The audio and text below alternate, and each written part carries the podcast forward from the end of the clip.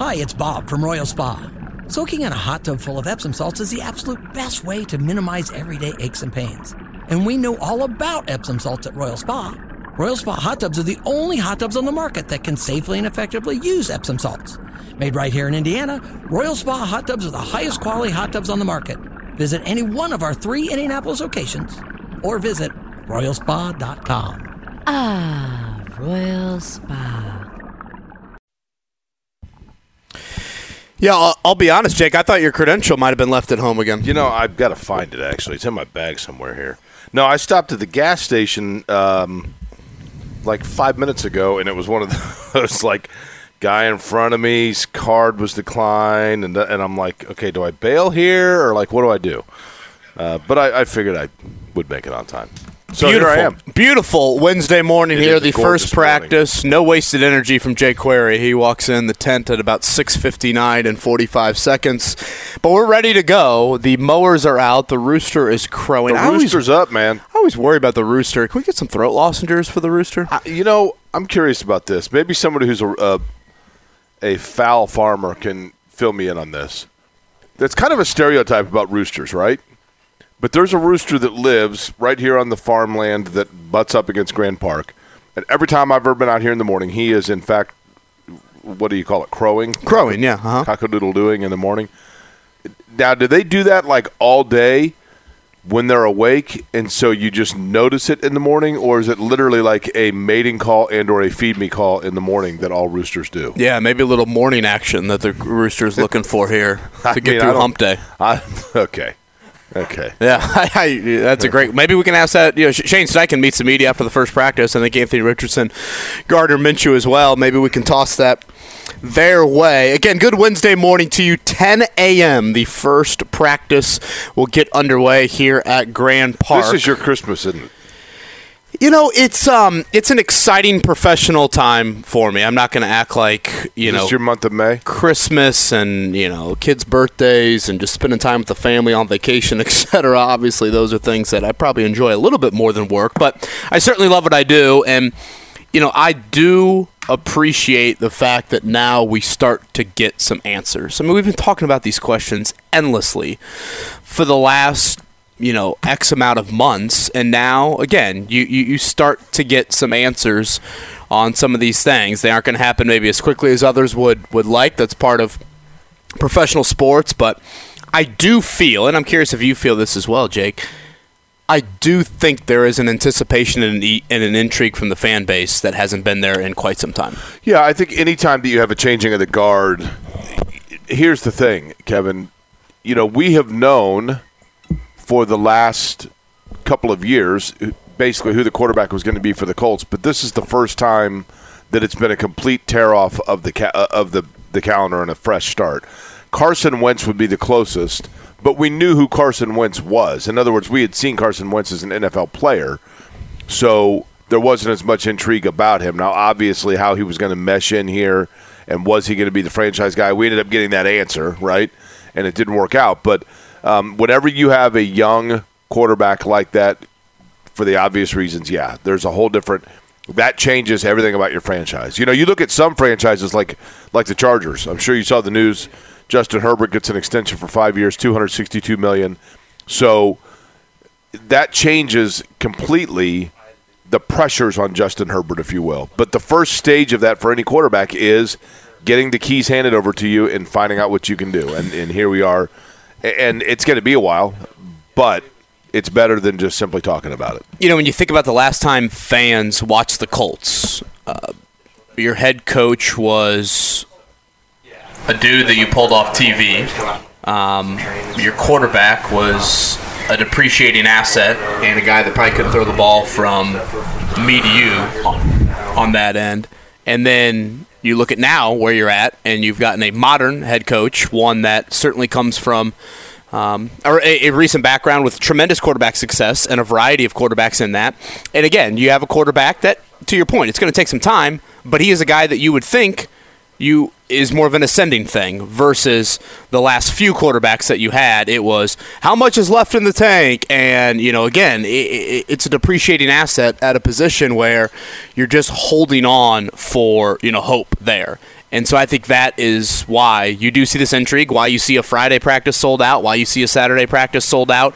Um, the Colts did not have that in recent years. But in typical Colts fashion, Kevin, uh, in the fashion of any team in the NFL, really, they, they start the year with a question mark, right? Uh, yeah, dial up you a little bit more here on How, how do I? There we go. Do I do that? On that Sorry. Uh, in typical Colts fashion, or typical fashion of any NFL team, Kevin, the, the, the Colts begin the season with a huge question mark. And I don't know that yesterday. Did you anticipate that that coming out about Jonathan Taylor?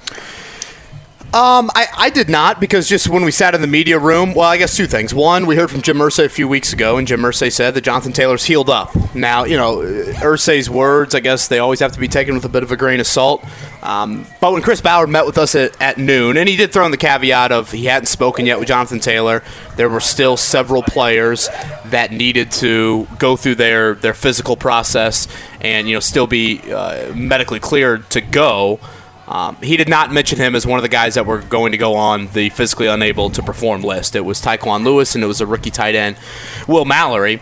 Um, I did think it was- Mallory's a foot issue, right? yeah, um, I did think it was odd, and, and we didn't touch on this a whole lot because we had Ryan Kelly, who, for those that missed it, I thought the Ryan Kelly interview, you know, and obviously I'm a little biased here. I thought the Ryan Kelly interview was one of the better player interviews we've had in the two years that we've done this show. I thought he was extremely candid. I thought he shared some things with us that he hasn't um, before, not not only on the field but certainly off the field. So I encourage people out there that missed it to end the show to go back and check that out on the podcast. But as we were doing that interview, Ian Rapoport, NFL Network, Adam Schefter, you know, enemy, if you will, uh, he tweeted out that, and I'm paraphrasing a little bit here, but there were some questions on if Jonathan Taylor would report to training camp. Right. Now, a few minutes later, the Colts sent out a tweet of a picture of Taylor walking into Grand Park for training camp. I found it a little bit interesting, Jake, as the day moved along. Jonathan Taylor, who is not a frequent liker of tweets, did find his way into some tweets and liked one from a fan that had responded to said picture and said, JT's face looks like, and the meme of Marshawn Lynch of I'm here so I don't get fined was the picture. Right. That was a like from Jonathan Taylor. Stephen Holder's going to join us in a bit, Jake. It's, it's something, it, it smells a little fishy here. It, it just does. And I know with Jonathan Taylor, I, I would never use that word. I almost find myself hesitant and reluctant to say that. But it just, it's not all adding up. So, in other words, let me let me let me throw this at you, and you tell me if I'm playing Perry Mason too much here. Okay. I, I don't think this is necessarily the case, Kevin, but I'm going to present it simply to present all angles. Jonathan Taylor and the Colts come to a stalemate in terms of the contract negotiations and Jonathan Taylor says, "You know what? I, I, I maybe I'll hold out then." And the Colts say, "Oh, okay." And then he shows up, and the Colts say, "You know what? Actually, we think your ankle needs more time to heal, so we're going to hold you out of practice. Like, you want to hold out? We'll hold you out." I don't think that's the case, but is there any chance that's a possibility? I don't know what the Colts gain from that, Yeah, but I, I don't. I don't follow what the Colts would be gaining by Um, holding him out. forcing him to you look kind of like a, a, a- hey if you, if that's the game you want to play then we'll play that and we'll see how long you want to sit on the sidelines Why wouldn't Ballard have mentioned that yesterday that he would be on the pup list then?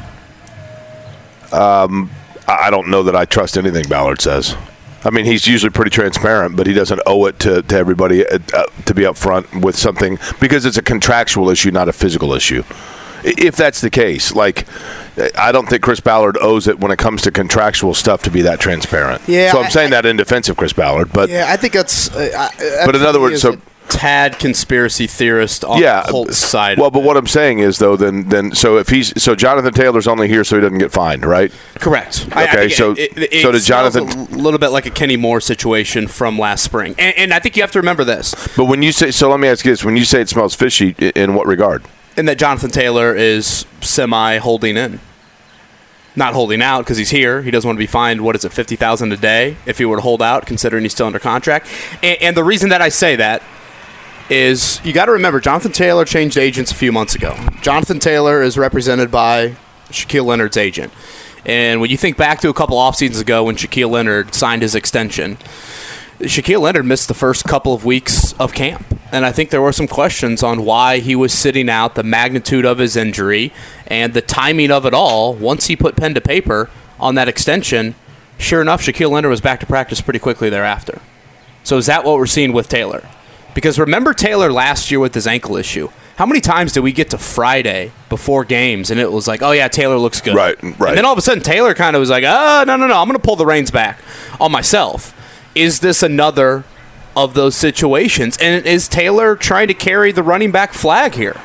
Uh, I'll be very curious to see if Taylor talks to the media after practice today. There were some whispers that you know possibly he would, um, but again, with him on the pup list, it's not like he has to by any means. Um, but this is a very, very compelling story. And again, for a player like Taylor, who is not the most vocal in the world, is not the most demonstrative, he's not a, I wouldn't label him as a diva by any means. This is why it kind of adds to the awkwardness of it all. Now, I know there's several. But if you're, if you're there- Taylor, isn't it in your best interest to be on the field immediately? Well, I, I think if you're a little bit banged up, you'd be a little worried about that, and you don't want to re-aggravate something or all of a sudden delay this. And that goes back to Taylor's hesitancy last year. I think about playing in some of those games late in the season when, you know, to be fair, it's not like you were playing for a whole lot team wise. Okay, let me tell you a guy that that I saw yesterday. I, yesterday, I had a moment, Kevin, where I thought to myself, "What a difference a year makes." Okay, I mentioned this to J and B, but you tell me if you agree with this. A year ago, we were here, and Kenny Moore was the big question mark, right? Kenny Moore wanted an extension, and you know, was Kenny Moore going to hold out? And if you recall, we get here and Kenny Moore is over like hanging out with the Indy 11 players. I think he was wearing like a fuel jersey or one of the you know it was like man what a what a great dude just like here's a guy that's completely embraced Indianapolis and he's supporting all the local teams and he's over like talking to the soccer players and clearly a nice guy and they just they need to get this guy paid he had a great year he was the, the team was elated on Hard Knocks when he got announced as as an All Pro or a Pro Bowler or whatever it was, and you know he was the underdog story. And gosh, what a great story! And then yesterday, a year later, he walks in. He's wearing sunglasses. He's wearing some soccer shorts that are made to look like Louis Vuitton shorts. They weren't, but I mean they're probably expensive. He holds court. He was super cool. Don't get me wrong, and I I appreciated everything he said, and he was pretty candid. But he had an aura about him yesterday of like, yeah, I probably handled that wrong last year, and things didn't really go my way, and you know I had to get used to some changes, and there were some things that were I just wasn't comfortable, and I got to reassess that, and I got to, you know, I got to I got to become a better player and it was a combination of like a little bit more humble Kenny Moore, but also like a swagger about him that like the the underdog chip kind of went away to now where he looked like a guy that he knows uh, a lot that's riding on the line, and he's almost overcompensatory in his in his exuded confidence. Um, I, I didn't notice that much of a difference in him than how he spoke at the end of the year or in the spring. I think that's kind of how But I'm talking about from a year ago. How I'm talking about wired. I'm talking about before the year went in where he basically I'm not going to say held out, but threatened to hold out and then had a disastrous year. Yeah, I mean, I think he has some regret uh, over how last year handed. I, I, I said this at the time last spring, and I actually was talking with Matt Taylor about it yesterday. Kenny Moore, if I had to make a list of good Colts players that would be the worst at holding out, it'd be Kenny Moore. That, that, that's not how he's wired. He's an undrafted free agent from Valdosta State. Those dudes don't hold out. Right. I mean, those are guys that have to earn everything. Well, that's what I mean, they- like- that like- they get to. So then he gets to a point where his agent's like, "Hey, man, you should probably do this. We think we can get some more money." And Kenny is not Terrell Owens on the driveway doing sit-ups with Drew Rosenhaus standing right there. Like that. That's just not how Kenny is wired. Um, and I think you know, to your point, I think he's been you know pretty candid of him making mistakes and him having to have some serious conversations with Gus Bradley in the offseason, Chris Ballard in the offseason. And this is a huge year. You know, Kenny always has kind of had a little bit of. I mean, you know, he did the entrance with Pato O'Ward a couple years ago. He's always had a little bit of that, you know, outward cornerback confidence as well. Of um, while he has certainly earned a, a, whole lot in getting to this level in the NFL, um, there is a guy that wants to be paid for the respect that he feels like he deserves, and I think that's what a little bit of that was. I, I thought it was interesting though that he basically admitted, like, yeah, I pretty much sucked last year. Oh yeah, no, he's I mean, been very honest about how poor he played last season, and the numbers certainly back that up. Again, good Wednesday morning to you. We are live here at Grand Park. First practice at 10 a.m. for the Indianapolis Colts. Um, Shane Steichen will meet the media afterwards. Certainly on today's show, a whole lot of Chris Ballard reaction from yesterday. We'll play some Ballard clips. Um, I thought, in a way, Jake, when you have the Jonathan Taylor news come out around wh- wh- whatever it was, 5 o'clock yesterday, it kind of overshadowed probably the biggest positive from yesterday, and that was Shaquille Leonard will not open up camp on the physically unable to perform list. He has passed his physical. Um, he will slowly ramp things up in a practice setting. Um, but there is no denying that Shaquille Leonard on July 26, 2023 is in a better spot than he was July 26, 2022. And for several reasons. One, he enters camp with his most recent surgery being nine months ago, whereas last year his most recent surgery was a month and a half ago. Uh, last year, he spent an entire month on camp, uh, on the pup list. He never got on the practice field here at Grand Park. He stayed on that pup list for several weeks once they got back to their team facility, and now uh, he will be practicing in a limited, limited capacity early on. Again, they will be very thorough and very slow in this process. Uh, but I think a lot of people would have taken the he will be on the pup list. Yeah, can you? Ima- I mean, that was. Can you imagine? He is not. If if he had started on the pup list, the it just would have been.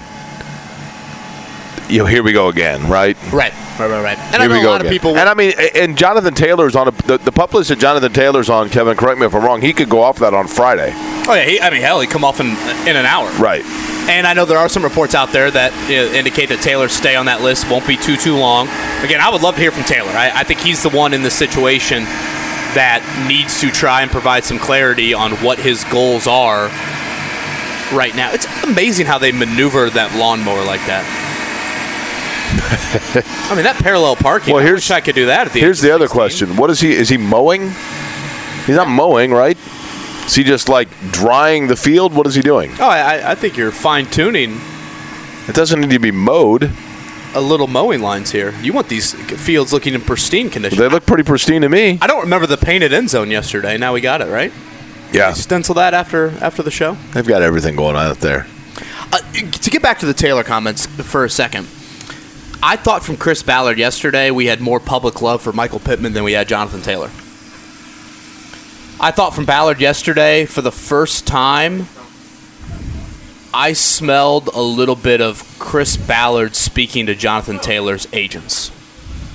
And I can't recall a time that Ballard has done that in any of these pending contract extension talks. He certainly offered a lot of praise for Taylor, and he uttered that phrase that I know frustrates a whole lot of Colts fans. And honestly, it's one that I disagree with. Of regardless of you know where the player plays, if he's a good player, you pay that guy. Right.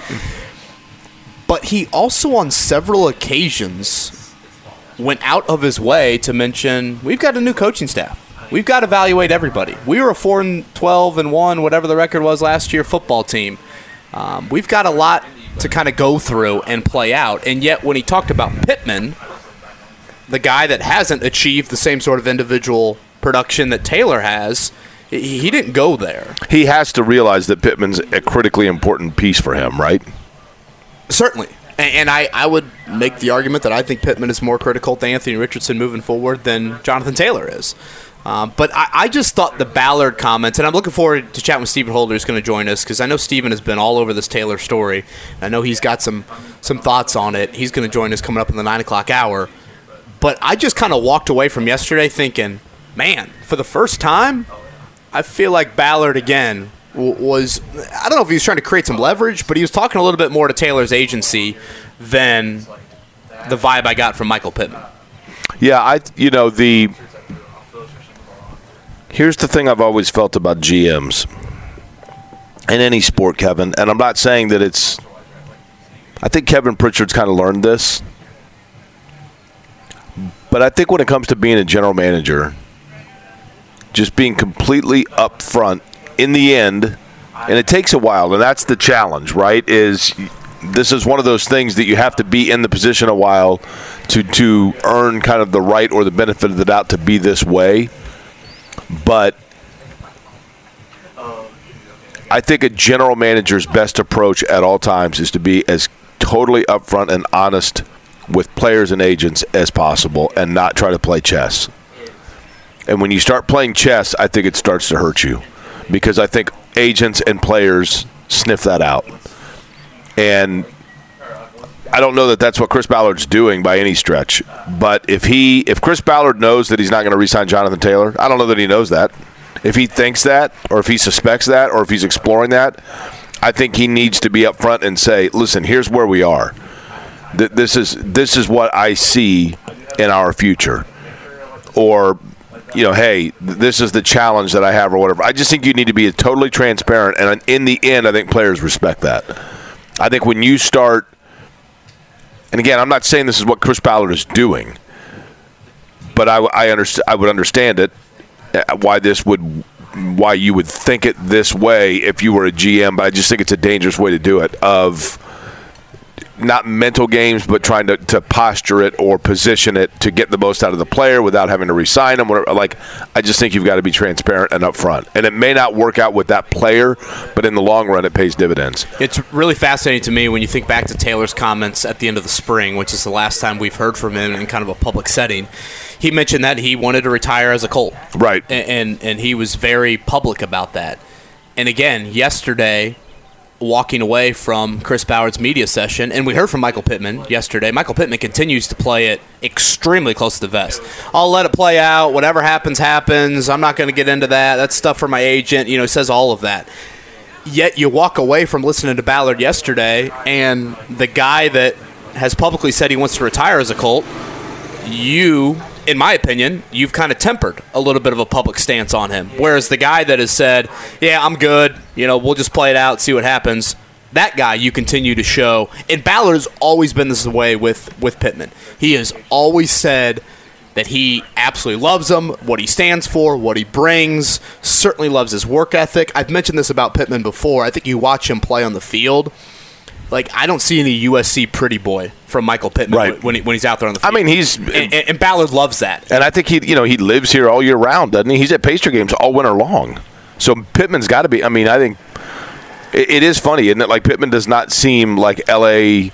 glitz and glamour guy at all. Not at all. No, not at all. He certainly, you know, you could tell he's been instilled with some work ethic. Of, you know, his dad was what a ten year, eleven year guy in the NFL. So, some very interesting comments from Chris Ballard yesterday. We will again play some audio on that front. 10 a.m. today, the first practice.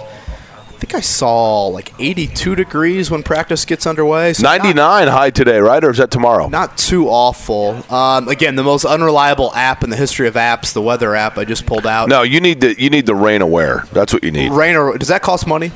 It might. I, do you get? Are you like me, where like every three weeks you get something like your Apple receipt, and it's like, what is this? Yeah, I do get like a 99 cent thing once a month. I'm like, is that worth Like, $10 a year? like half the apps that I'm that I, I'm like, wait a minute, what? I'm Uh, paying for that 91 Rain Aware is today, according to $4.99. this. There you a go. month. I don't know. It just says five dollars. I don't know. God, that seems a little pricey. It's great though. I will say that it's fan- it's unbelievable. It'll say like rain begins in 17 minutes and 38 seconds. You're like, it's perfectly clear outside, and then at 17:34, you're like, did I just hear thunder? It's it's the I'm telling you, it's unbelievable. 91 today, 93 Thursday, 96 Friday. Again, no practice tomorrow for the Colts. They will be back out here, though, on Friday uh, and then Saturday nights. And the next week is their busiest week of Colts camp. It is a Monday, Tuesday, Thursday, and then Saturday and Sunday next week. So by far their busiest week coming up next week at Grand Park. If you're coming out today, stop by. We are located in the northwest corner of the two practice fields. Well, do you like that we've opened up this curtain a little bit? Yeah. Thank although you, it, it although that. it wasn't easy to get to because we're kind of roped off. Yeah, we are a bit roped off, but I think with Colt City, I believe you can walk down here. Uh, we're kind of in the media area. For those that have been out here in prior years, we're in the same general vicinity that we've been. But I in- feel bad because we have the years. promotions guys set up, guy and gal set up right across the way from us for the station, uh, and nobody can come in here, right? yet nine o'clock. People can, But they can't come in this tent. Well, no, maybe they can go. I don't know. You know what I mean? with them over at the fence. Do you think Matt Ryan could complete a pass to that fence right there? No. Nope. The rope was a Jake Query, uh, you know, contract demand, right? Not get at all. These, get these people away from me. No. I want people to be able to come right up. Mark, there was a moment today. that I thought it might have been you and I Yeah. for the show. Come on now. How long you guys worked with me? Well, that's You why, know- that's why we thought that way. That's why. That's why we process did. That's why we didn't. We didn't call you. We were like, One of the great one of the great compliments that I've ever received. was this about your nostrils? I wonderful. Now I can my my sense of smell is amazing. Um, during practice for the Indy 500 this year, when we were doing in the booth, we were doing practice uh, coverage from 12 to 6 every day, and Nick Yeoman and I were in the booth together. And Alex Wolf was the pit guy, and Alex Wolf later told me he goes, "Yeah, he's like I'd, I'd never worked with you before, and it was like two minutes before noon." And I said to Nick, "I'm like, do I need to stay up here? Like Jake's nowhere to be found." And Nick goes, "Oh, he'll be here. Just watch." And he goes, and like literally five seconds before you went on, you just walked in and threw on the headsets. I'm like, well, yeah. Yeah, we also thought that at Friday the NFL Combine, and we saw how that worked out. Mm-hmm. By the way, I think mm-hmm. I think my credentials in my car. on that day. He is Jake Query, as if you needed any sort of reminder on that. I am Kevin Bowen. Again, live here at Grand Park. It is a glorious looking Wednesday in Westfield. The first practice for the Indianapolis Colts at 10 a.m. Colt City opens up at 9, so fans will start to trickle in at 9 o'clock. Again, for those that have not been here to a Colts practice before, I, I would get here in that 9 o'clock hour. Players oftentimes get out in the practice field relatively early for some stretching, just some working out, and it's a great viewing experience from how close you are to the action. Matt Gay, kicker, going to join us here, the new Pro Bowl kicker for the Colts. He's going to join us here coming up a little bit later in the 8 o'clock hour. We'll continue to give away our four pack of tickets to the state. Can we call him former practice squad member Matt Gay? Former Colts practice squad guy, yeah. Do you think, do you think he'll go for that? During the COVID year. Was that when it was? Yeah, yeah. Uh, Matt Gay was a member of the Colts, then went to the Rams, had great success there, and the former fifth round pick, which obviously very high for a kicker. He has certainly reached that talent, and we'll chat with him coming up a little bit later. Thank you for listening. Kevin and Query right here on 93.5, 107.5 The Fan. The Morning Checkdown. Omaha! Omaha! Omaha! Omaha! On 93.5 and 107.5 The Fan. Come on now. Really? Come on. You want it? Uh, hell yeah, I want it. Holding on for dear life last night. That's what the Reds did in the bottom of the ninth. They're up 2 0 going to the ninth. A Couple of insurance runs, which is needed with the Reds bullpen this year. Andrew Abbott pitched outstanding through six innings. Jake, they're up 4 0.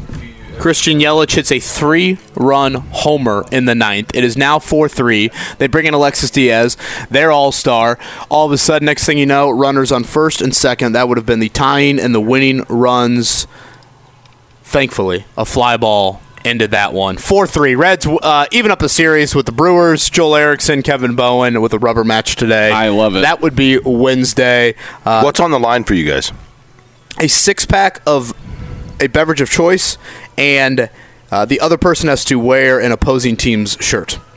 I wouldn't. You know, it's funny. I'm a, Which Joel I'm and a- I are not the same size. I wanted a them to be fan. shirtless and run 100 yards on a practice field. But, Mark but wanted they us naked. that. Mark is, you know, Mark has been one that wants to see me shirtless. again. Well, I'm not out there, but I figured you have to put some stakes in there. So show some skin, and then that's even more emphasis on your team. Trust me, winning. there there are no stakes with that visual. I, Oh, I I would have. I'm a Reds fan, but I would have no problem wearing a Bre- Brewer shirt. That's what's weird. I would not wear a Cardinals shirt. I would not wear. Um, you know, there are other team Cubs probably, but I, I would have no problem wearing a Brewer shirt. 210 is first pitch today from Milwaukee. Speaking of the Cubs, 7 3 in the Mm-hmm, crosstown game over the Southsiders there. Uh, what else yesterday? Uh, Indianapolis Indians got a win over the Bats. fella got beat. I was at the Indians game last night. Tom Reitman says hi, by the way. Kevin. Oh, love Tom Uh, Reitman. it was our annual Robin Miller gang um, tribute night, if you will. Is that where you guys sit in the upper deck? Yeah, we sit up in the. Well, we sat down and there were kids around us, and we're like, "Eesh, no, that's probably not a good idea." So we moved into the uh, upper left field section and just sat around and told old stories and basically listened to Dave Scoggin get mad at the world. It was great. It's an annual tradition.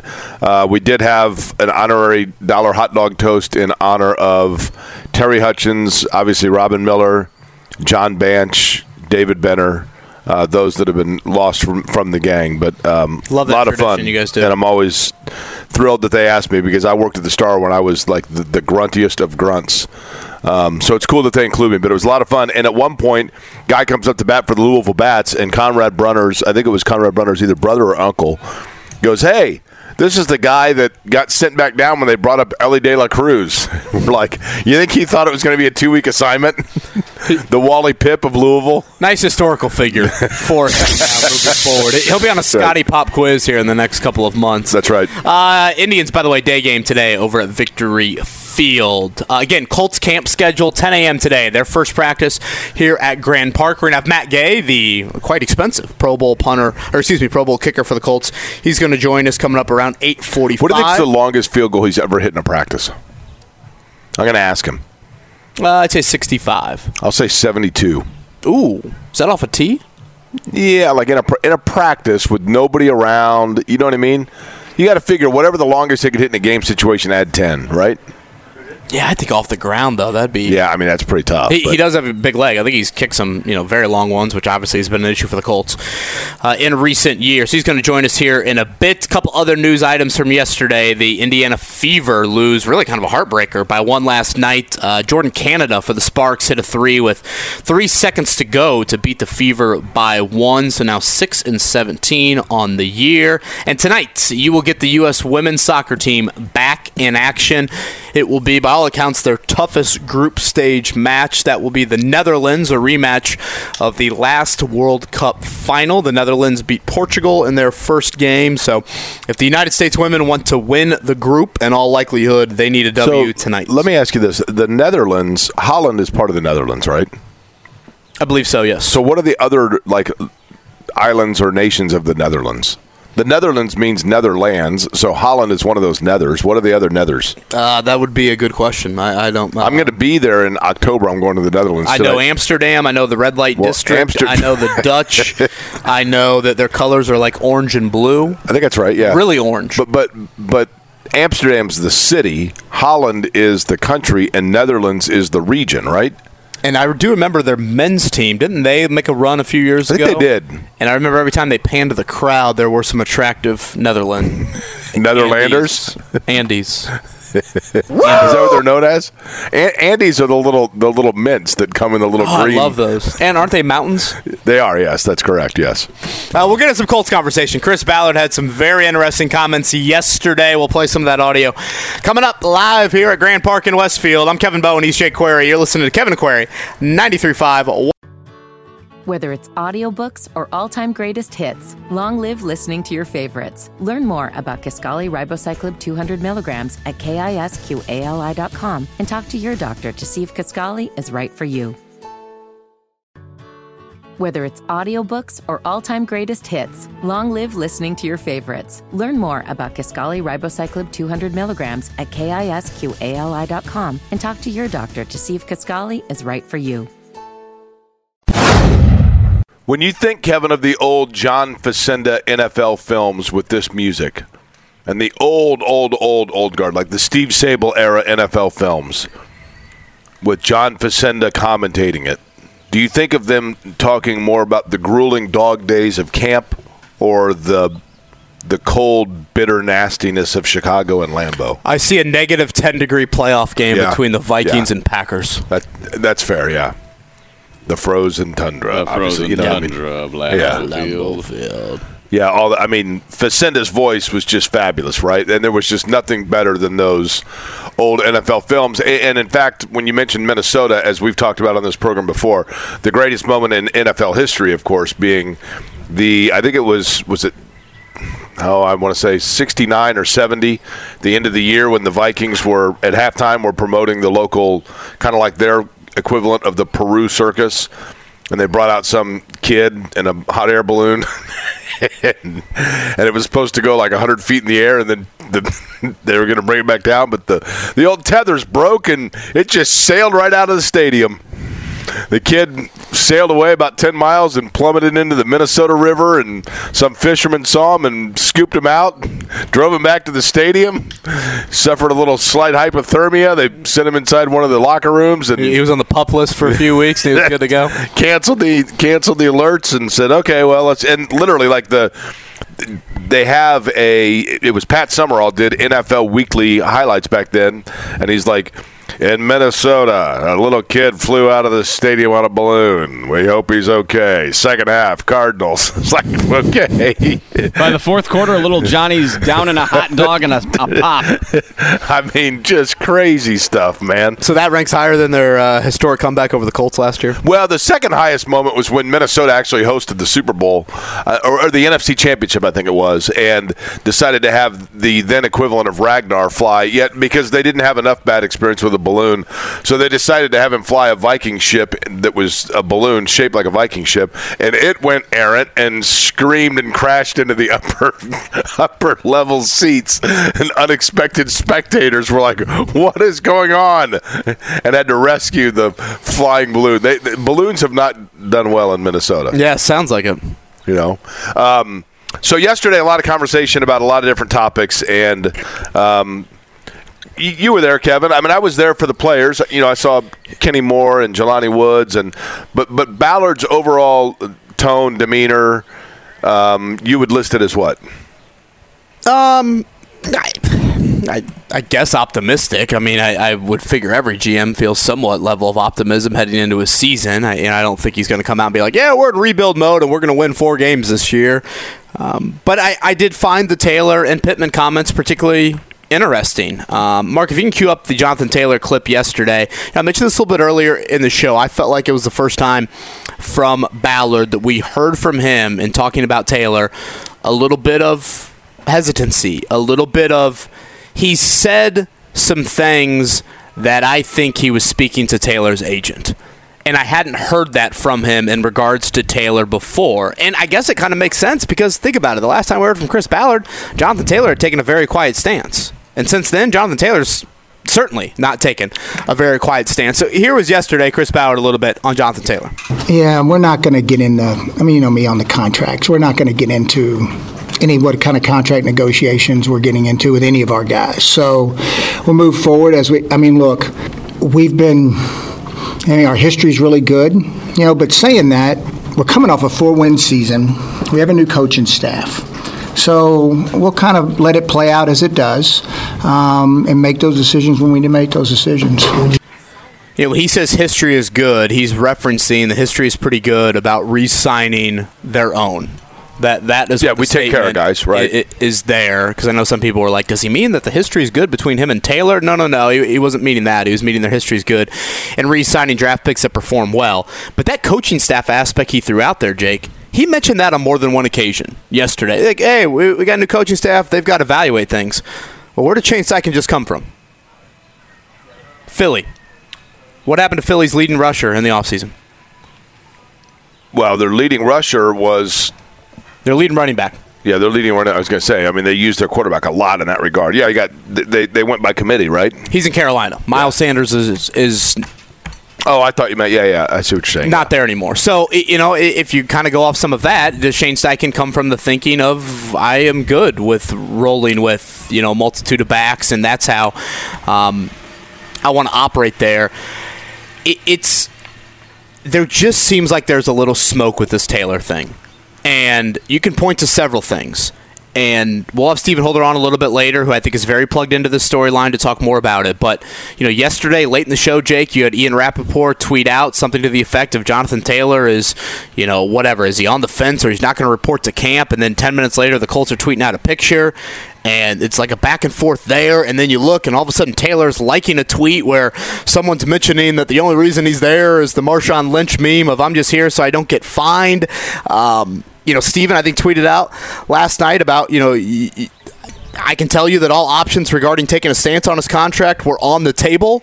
I- Is this pup situation a little bit of that, considering he's coming off the ankle surgery and he was very cautious in returning to the field last season? Like, Rapoport does not tweet that out, Jake, out of nowhere. I think the There is most- some reason for that, and the Shaquille Leonard agent agent connection I think kind of adds to it as well. We saw Leonard do something similar in regards to his health before signing an extension a few years ago, and that's why I think my my antenna is up a little bit with this. My to me the most interesting comment Chris Ballard said there. Kevin or Mark, play that exact clip again, and I'm going to tell you when to stop it. Keep my mic up. I'll tell you exactly when to stop it when Chris Ballard says the most key part of that soundbite. Yeah, we're not going to get into. I mean, you know me on the contracts. We're not going to get into any what kind of contract negotiations we're getting into with any of our guys. So we'll move forward as we. I mean, look, we've been. I mean, our history's really good, you know. But saying that, we're coming off a four-win season. We have a Boom! Right there. Stop it. We're coming off a four-win season. What do you think about Jonathan Taylor, Chris? I think he's a great player. I think he's a great guy. We're coming off a four-win season. What do you think about Jonathan Taylor in terms of securing him for the future? I think he's a really important player. I think he's a great player. I think he's a good guy. We, we're coming off a four-win season. That's his subtle reminder. That's his little jab. Um, jab's probably the wrong word, but that's his his rightful, subtle reminder of, look, you can we can go you guys can go on and on and on to me as his agent as his representative as fans whatever about how critically important this guy is. We had him last year. We won four games. There are other things that are bigger priorities. And he's a he's a critical piece don't get me wrong. And he's a great player and he's a good guy. But that is Chris Ballard saying you know it's like I always say when when some quarterback gets traded somewhere and you're like oh my gosh this puts that franchise over the top. And you're like, I don't know, does it? Because the fran- the, the team he's coming from, they were seven and ten and had equal the supporting cast of the place where he's now going. So why does everybody automatically think they're going to be anything other than seven and ten? I think what he is saying there is, look, he might be an important piece, but we still have a team around him that won four games. So we got to try some different things. Mark, play the Michael Pittman clip if you don't mind. And as you get that queued up, Jake, I'll ask you this question. And obviously, you're going to react to it after you hear the Michael Pittman clip. Why do you think Ballard used that tone with Taylor, but not that tone with Pittman? Mark, you got the Pittman clip? Yep. Here we go. Here's Michael Pittman in in relation to here's Chris Ballard, I should say, on Michael Pittman from yesterday. I love Pitt. That freaking dude likes to compete, and he had frustrating moments. I mean, he was frustrated because he, he's a competitor. I mean, you know, here we were as a team, and we weren't playing well. He was frustrated, and he's emotional, which I love. Like I don't, I don't mind guys that are emotional and care because they want to win. Like and and guys that want the ball. I mean, that stuff doesn't bother me. Like I would rather have a guy like Pitt who wants it and wants to win and does all the little things competitively uh, right um, instead of a guy that just kind of accepts who his role is. So having him, his presence, his competitive nature, the way he works, he'll be a little limited early just because we'll be careful with him here this first week or two. But he has been diligent in his work ethic, getting back from this injury. He is highly competitive, um, and you know he's a he's a big piece of what we do. Last thing he said there. Why the difference? Why that for Pittman and not that for Taylor? because Pittman, first off, Pittman plays. Okay, this all comes down, Kevin, to Anthony Richardson. The Colts have. This is different than Philip Rivers. This is different than Matt Ryan. This is different even than Carson Wentz. Chris Ballard's future, Chris Ballard's reputation, Chris Ballard's legacy as a general manager is now all in the basket of Anthony Richardson. So, because it's in the basket of Anthony Richardson, he's got to do everything that he can to make sure that Anthony Richardson is a success story. Because Anthony Richardson's success or failure is going to define the long term, and, and for that matter, even I, I say short term, but let's say three year and beyond hold of Chris Ballard as the general manager of in the NFL of the Indianapolis Colts. He knows that Anthony Richardson is the engine, the transmission, and the keys to everything of his future. So therefore, he has to make absolutely certain that Anthony Richardson from the get-go is given all of the training wheels necessary. And the reality is in 2023, the training wheels for a babied quarterback is a wide receiver and a comfortable comfort level big target over the middle that's reliable for him. And yes, Jonathan Taylor is absolutely an important piece to that. But Jonathan Taylor is far more, even though he is an unbelievable talent, and there aren't necessarily the running backs that can execute the running back position to the level of Jonathan Taylor. What would be asked of a running back to, that is replacing Jonathan Taylor is an easier fill than what would be asked for a wide receiver that would be replacing Michael Pittman. He knows he has to have Pittman because that's what's going to allow Richardson to get off and going. So based Pitt. off, so based off that, you think a better chance Michael Pittman is re-signed versus Jonathan Taylor? Yes. Yes. Is that a change in thought based off what you have felt for the last couple of months? No. Because I think Taylor is a wonderful player, but I think Taylor is a more fungible position. I think Taylor's here's the thing, and this is where it gets tricky. That's Kevin. interesting because isn't that different than how the Colts have always operated? I mean, they've they've re-signed the guard, they've re-signed the linebacker. No, you're right. They drafted Taylor right. in the They've- second round. You don't draft a dude in the second round if you're going to bail on him in four years. Here's the thing. Well, they drafted him in the second round under a different regime. no, no, no. And Ballard drafted him. Uh, I'm saying coaching. He keeps talking about like new coaching. We got new coaching staff. We won four games. We got new coaching staff. We got to see. We're going a new direction. You know, etc. Again, none of this is meant as a slight at Jonathan Taylor or his skill level. I think he's a tremendous talent, and he is a home run hitter and an excited. Jonathan Taylor puts fans in the stands, no question, and and he won them the New England game, no question. But it's a new. There's a new sheriff in town, and Shane Steichen, and you are going now with a, every single move the Colts are going to make for the next 18 months are going to be centered around making life as acclimated and easy as possible for Anthony Richardson. And now, Jonathan Taylor, on the other hand, if I'm Jonathan Taylor's agent, what I'm saying is, and this is where the yin and yang and the tug of war becomes interesting. If I'm Jonathan Taylor's agent, what I'm saying is, and I think they know this, Jonathan Taylor is more important to the Colts than than he probably would be to other franchises. And I and I would be leaning on that. Hey, listen, you, you need this guy to, to be one of those things that is alleviating pressure off Richardson. But the receiver is the comfort level from a quarterback standpoint. I still think both of these guys are going to be here long term. But I thought yesterday was really interesting, and I think Jonathan Taylor is pretty darn dug into the sand. And how he reacts to all of this uh, is going to be fascinating to see play out. We'll continue this conversation, play some more Chris Ballard audio live here at Grand Park. Kevin and Query on a Wednesday. Whether it's audiobooks or all-time greatest hits, long live listening to your favorites. Learn more about Kisqali Ribociclib 200 milligrams at kisqali.com and talk to your doctor to see if Kisqali is right for you. By the way, uh, eight o'clock hour underway. Grand Park. People starting to fill in, uh, fill in and file in here, right, Kevin? Yeah, Business starting to pick up a little bit. Yeah, I think we're still kind of in the worker front of people filling in, but nine o'clock, I believe, is when gates open or Colt City opens, uh, which uh, kind of bleeds into practice. Ten o'clock. That is when practice will begin here again. No practice tomorrow. Friday morning sold out. Saturday night is also sold out. Um, we'll get back to that Chris Ballard audio in just a second, but a couple things I'm curious for today. It's day one of practice. Obviously, the Colts are going to be pretty scaled back in what they do. It'll look very similar to what they did in the spring. You aren't allowed to put on full pads for a couple days, but certainly the quarterback reps, you can you know mark that down for something you'll watch every day at practice. Richardson versus Minshew. Uh, do we hear from Jonathan Taylor? You know, he's currently on the physically unable to perform list, so he does not need to practice, but does he want to be in front of a mic? Does he want to be more public with his stance? That is something to keep an eye on. Uh, first look at rookie corner Juju Brents, the Warren Central. It's going to be a big product. camp for him. He could have a huge role here in 2023.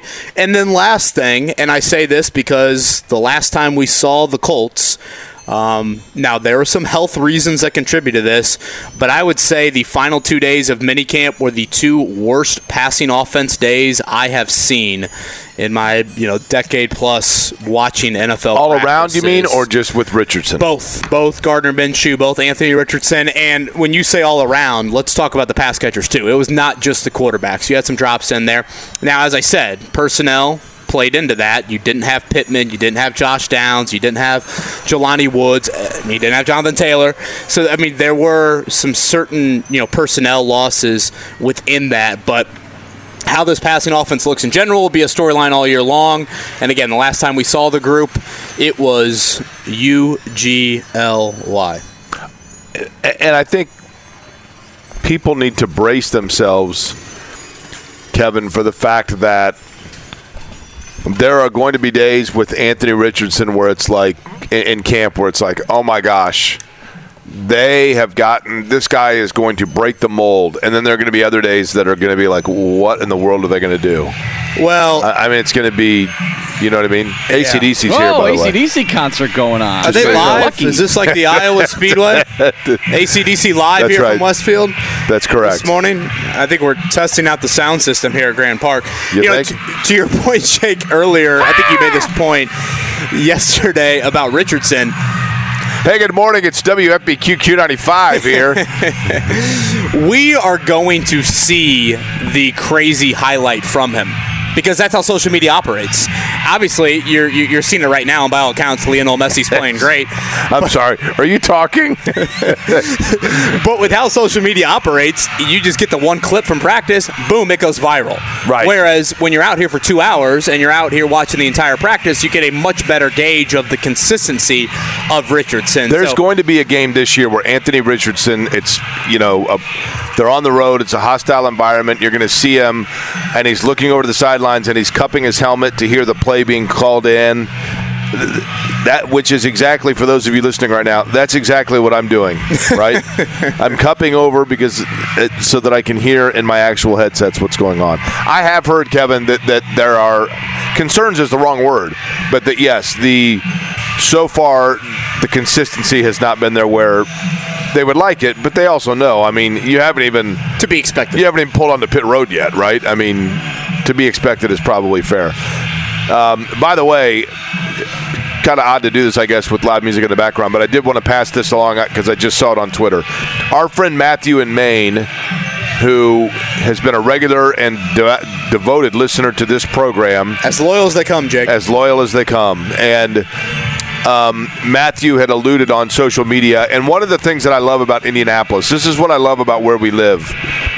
Um, and I, I'm, I'm going to say this just because Matthew's been open and, and transparent about it on social media, so I think it's fair to. I don't think it's off limits to mention it.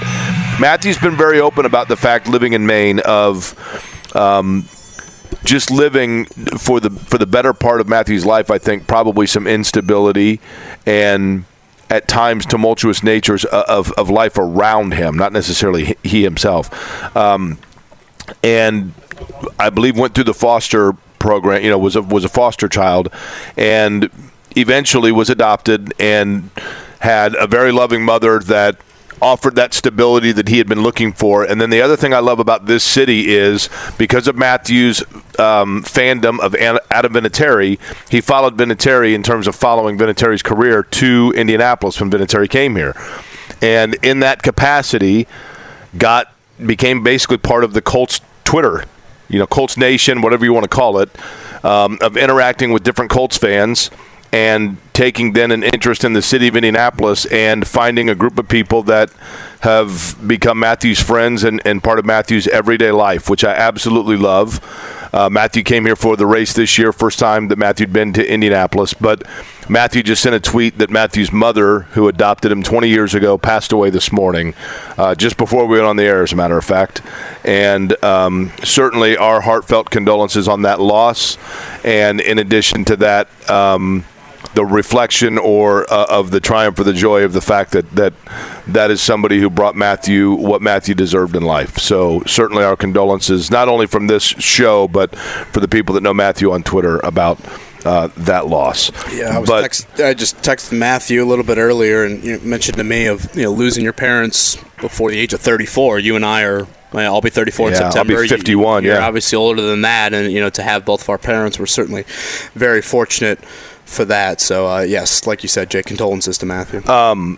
But back to the, the, the Richardson situation, Kevin, and that kind of piggybacks off what we were talking about in the last segment. I, I just think personally, and you tell me if you disagree.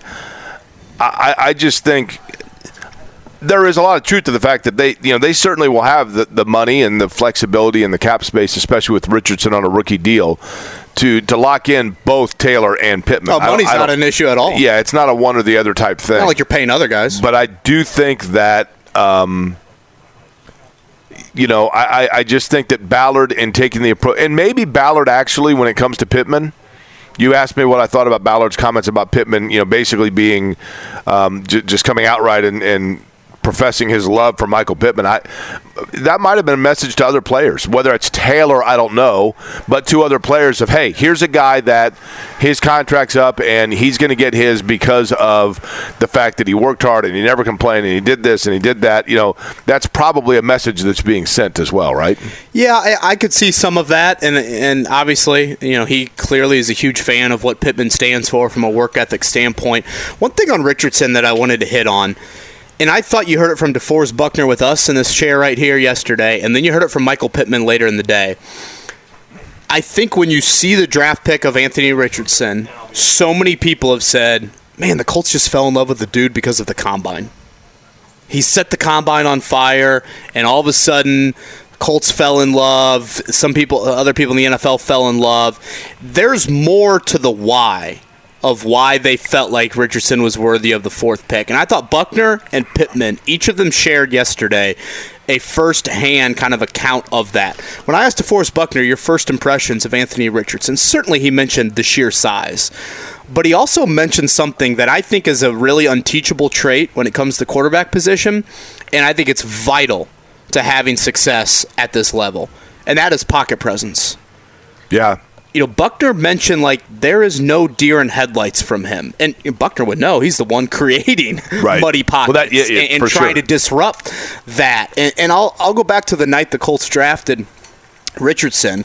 You know, when Chris Ballard came into that media room that night, he didn't really gush over the physical salivating traits that Anthony Richardson clearly possesses. He often mentioned the word poise of when things get hectic in the pocket, it would be pretty easy for a guy 6'4", 240 that runs a 4-4 to just tuck it and run every time. But that's not Richardson. And I think that's an important quality for him to try and continue to s- sustain at the NFL level. And I think that's what makes Patrick Mahomes so great. Yes, Mahomes' talent, his arm talent, I should say, is one of one. But also his ability never to panic and always to try to extend a play and make a play and keep those eyes down the field, I would argue is just as good as his arm. It's a little bit like LeBron James in the fact of LeBron athletically, one of one.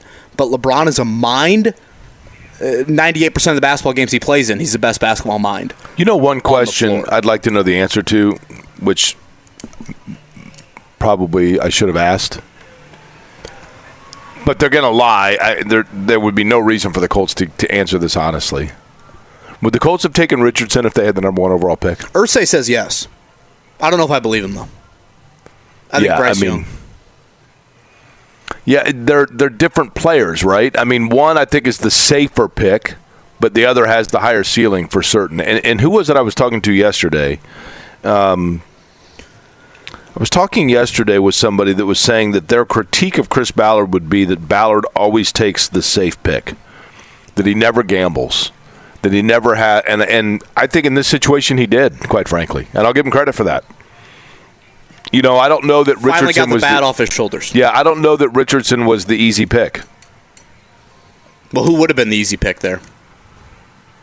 At four, Levis. The, No. We should we should get Mayo back in the coffee. Yeah, no, no, that's not going to happen. When's the Tit- Mark? When's the first Titans game? We got. We're not doing it. We're not doing it. Yeah, We we, gotta do do that no. again. We can he, double he, down. He, no. Yeah. I'll get a new he- fresh no. batch of. I've heard the second time it's better. He okay. Well, he came out and said that's all BS.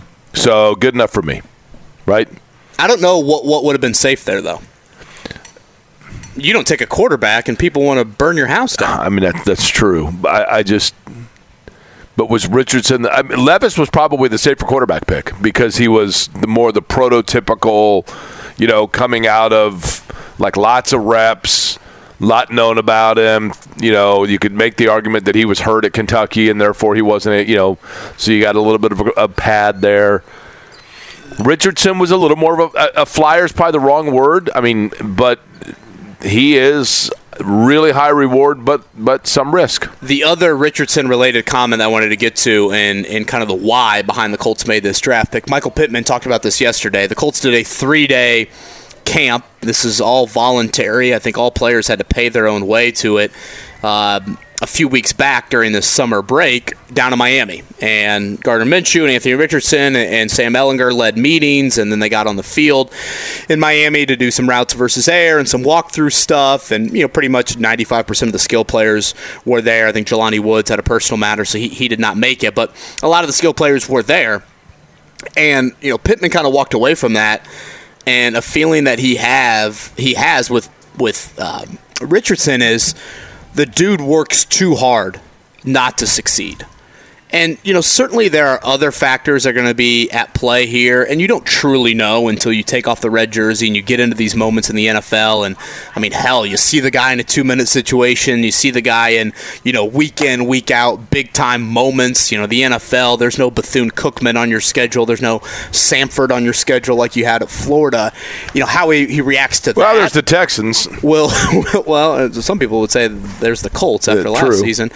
Um, so how he reacts to that, you don't truly know. But I think those are two reasons. Outside of the combine, outside of measurables, outside of testing this in the 40, vertical jump this, height, weight, pocket presence, work ethic. The Colts feel like those two things are there with him, and that's why they felt conviction there at number four, where they don't view it as, you know, th- as big of a risk as maybe some others do. So Holland in the Netherlands, same thing. Did you know that? Uh, that yeah. I mean, I would have said I would have guessed Holland is a part of the Netherlands. Correct. That's what I thought. I thought Holland was like the largest province or like the state of the Netherlands. But according to Wikipedia, which is all knowing, the Netherlands and Holland, the Netherlands is the country, and then it says informally known as Holland.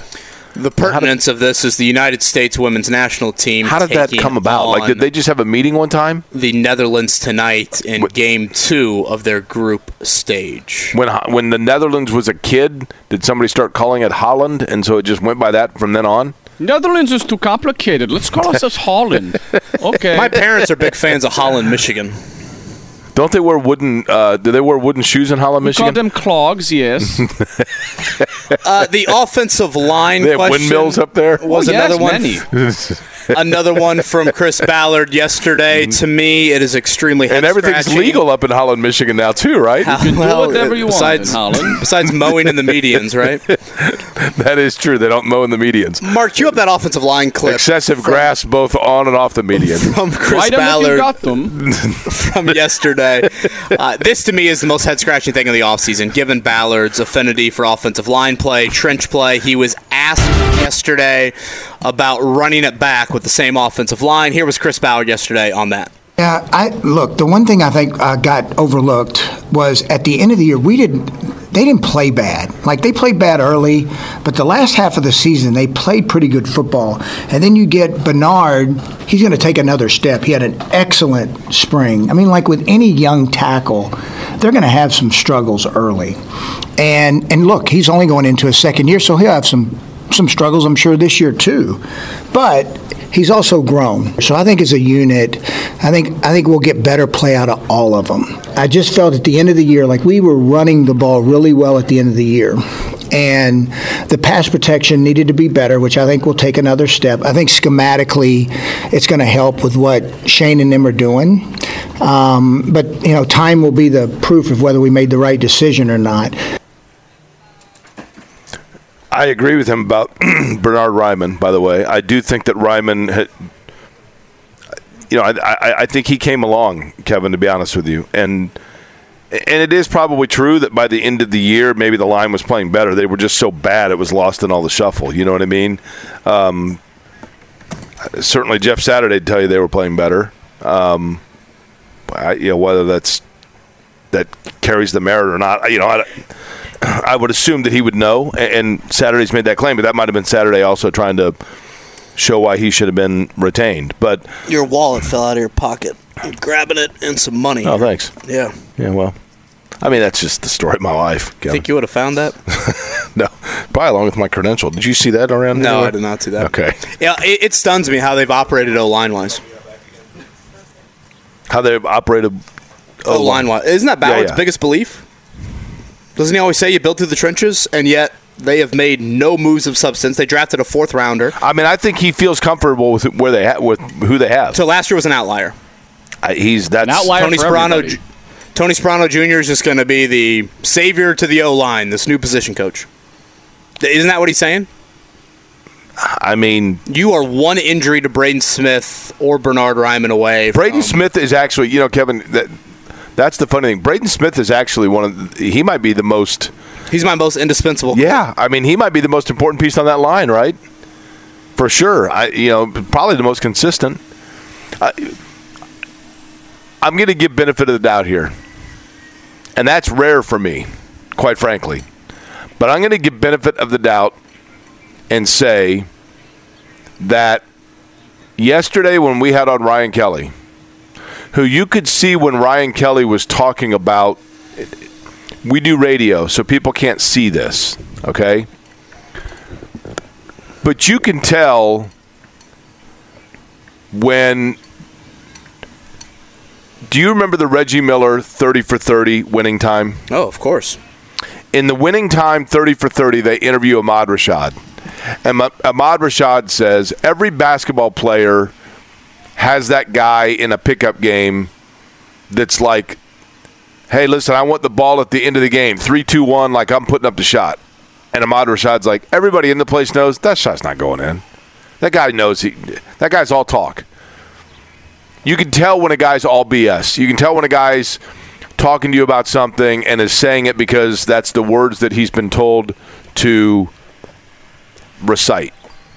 Yesterday, when Ryan Kelly came on with us and was talking about how his emotions and the challenges that he was going through and the darkness that he was that he found himself in affected his play on the field playing football.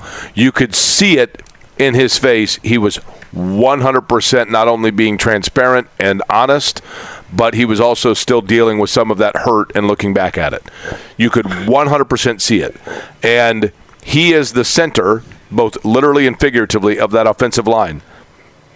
And at no fault of his, probably to the contrary, to his credit. He was still out there playing, but he would be the first to tell you, as he did yesterday, in totally authentic and believable, transparent form, that he was not playing at his best level, at his highest level, and he was not all there.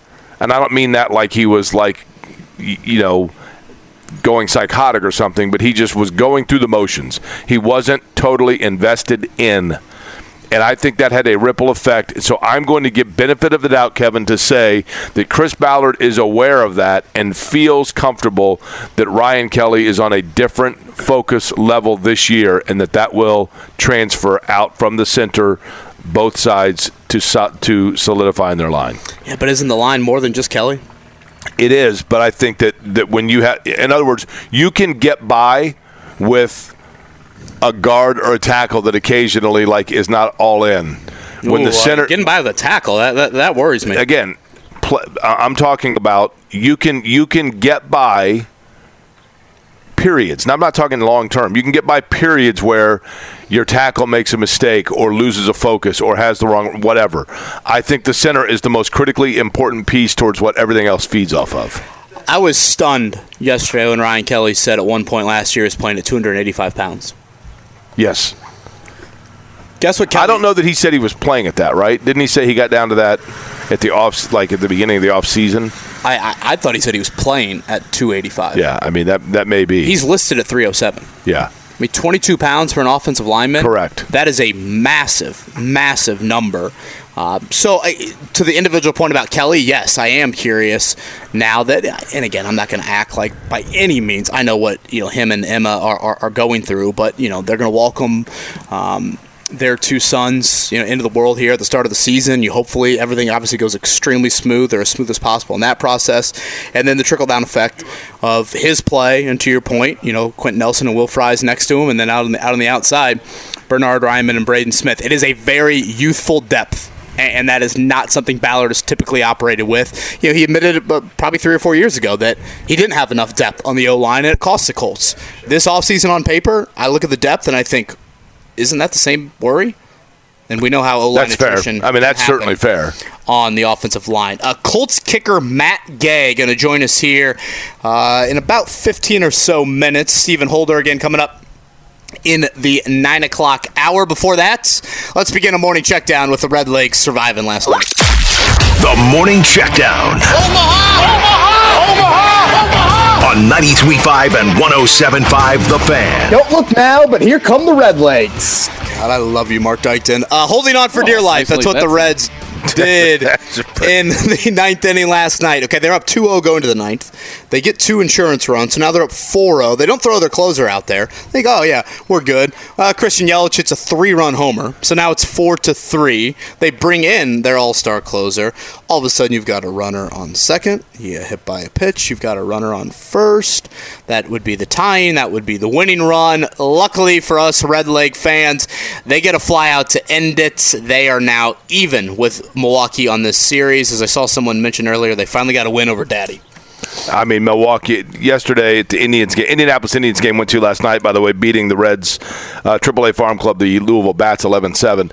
Tony Tony Rainier, uh, former Indy Star guy, wearing he was decked out in total Reds gear. I said Tony, man, how about our Red Legs having a good summer, huh? And he goes, they can't beat the Brewers. They cannot beat the Brewers.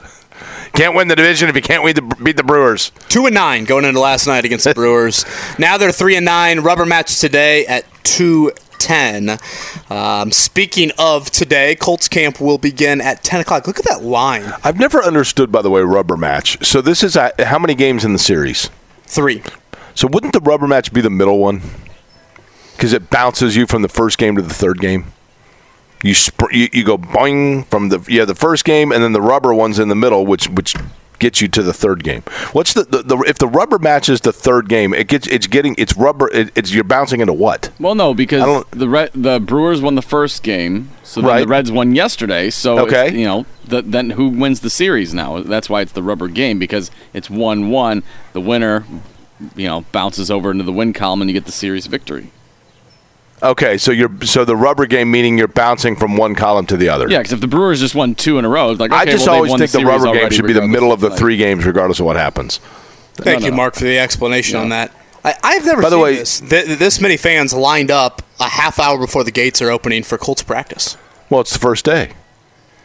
It's a little toasty out, by the way. So uh, tonight, by the way, did you say in the United States Women's World Cup, it's the United States and the Netherlands? Nine right? o'clock kick again. If the United States wants to win the group, in all likelihood, they need to get this game. Two teams advance out If of they the group. if they go to dinner afterwards, who pays? so it won't be the end of the world. Well, there's a lot of debate over the U.S. Women's National Team. The and how much Dutch are very generous, so paid. we'll pick up the bill. I don't think the Dutch would pay. Right? They- They'd pay their own bill. Was They that Bernhard pay- Raimann there? I don't think the Dutch would pay the American bill, would they? We host country. We, we can do it. We will. No, the host country's New Zealand, right? No, but New I'm Zealand and Australia, right? Aren't they both? Yeah, both of them. They're they'll, Uh, they'll, the f- they'll pick up the tab.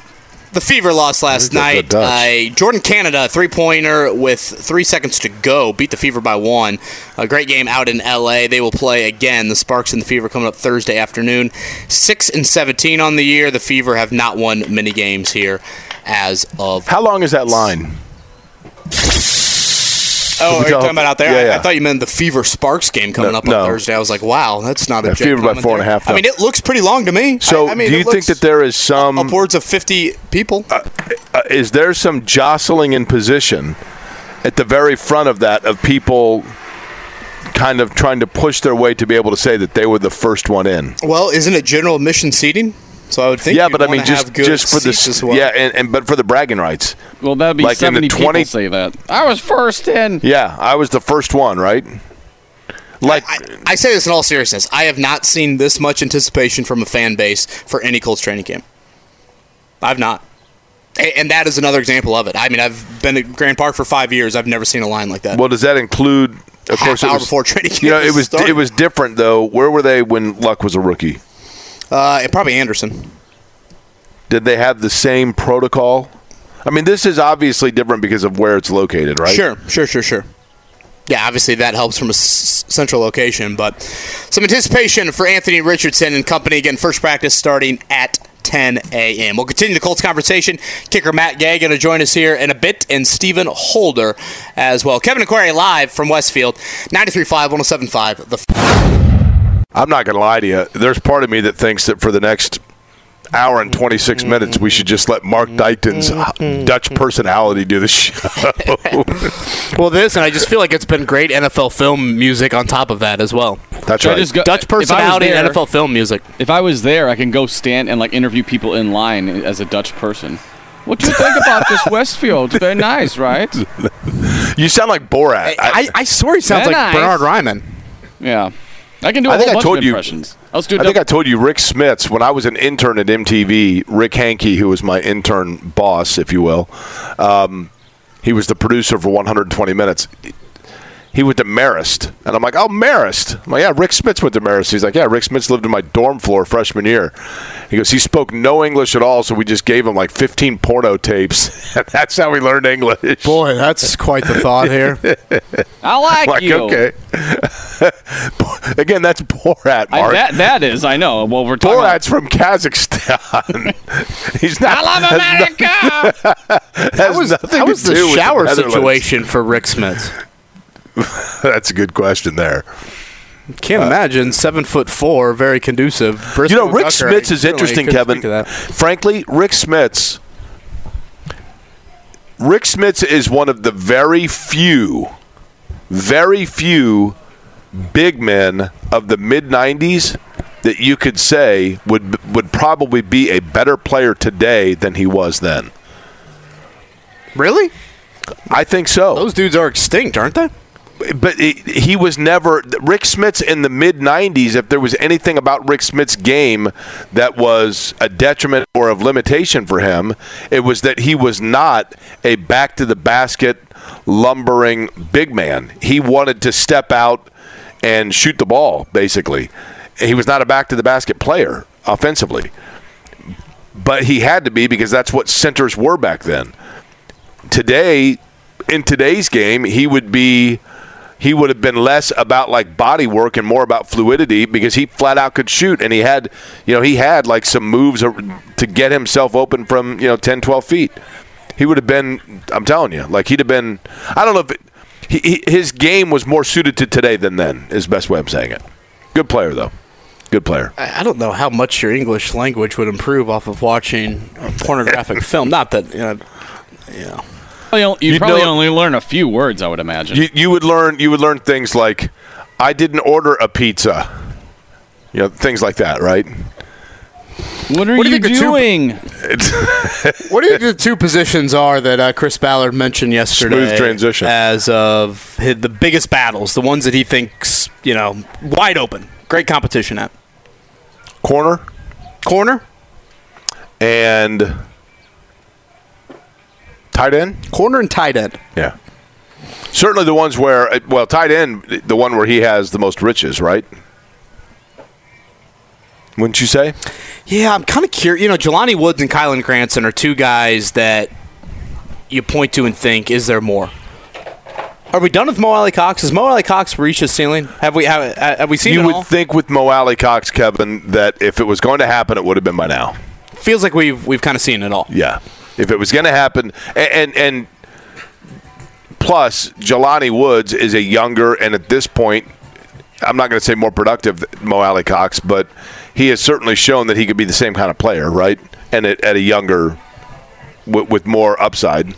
Yeah, you know Woods. You know when you drafted him, you obviously thought you were going to tap into more because he you know, wasn't even a full time tight end throughout his career in college. So I think that is something that um, you saw last year. I mean, there were times last year where Matt Ryan was, I thought, very disappointed with Jelani Woods in training camp. I think Jelani Woods would even admit to you that there were times last year where he really struggled early on in camp, and even his consistency as a rookie wasn't necessarily there. But I thought you saw flashes late in the season where he definitely, you know, tapped more into that.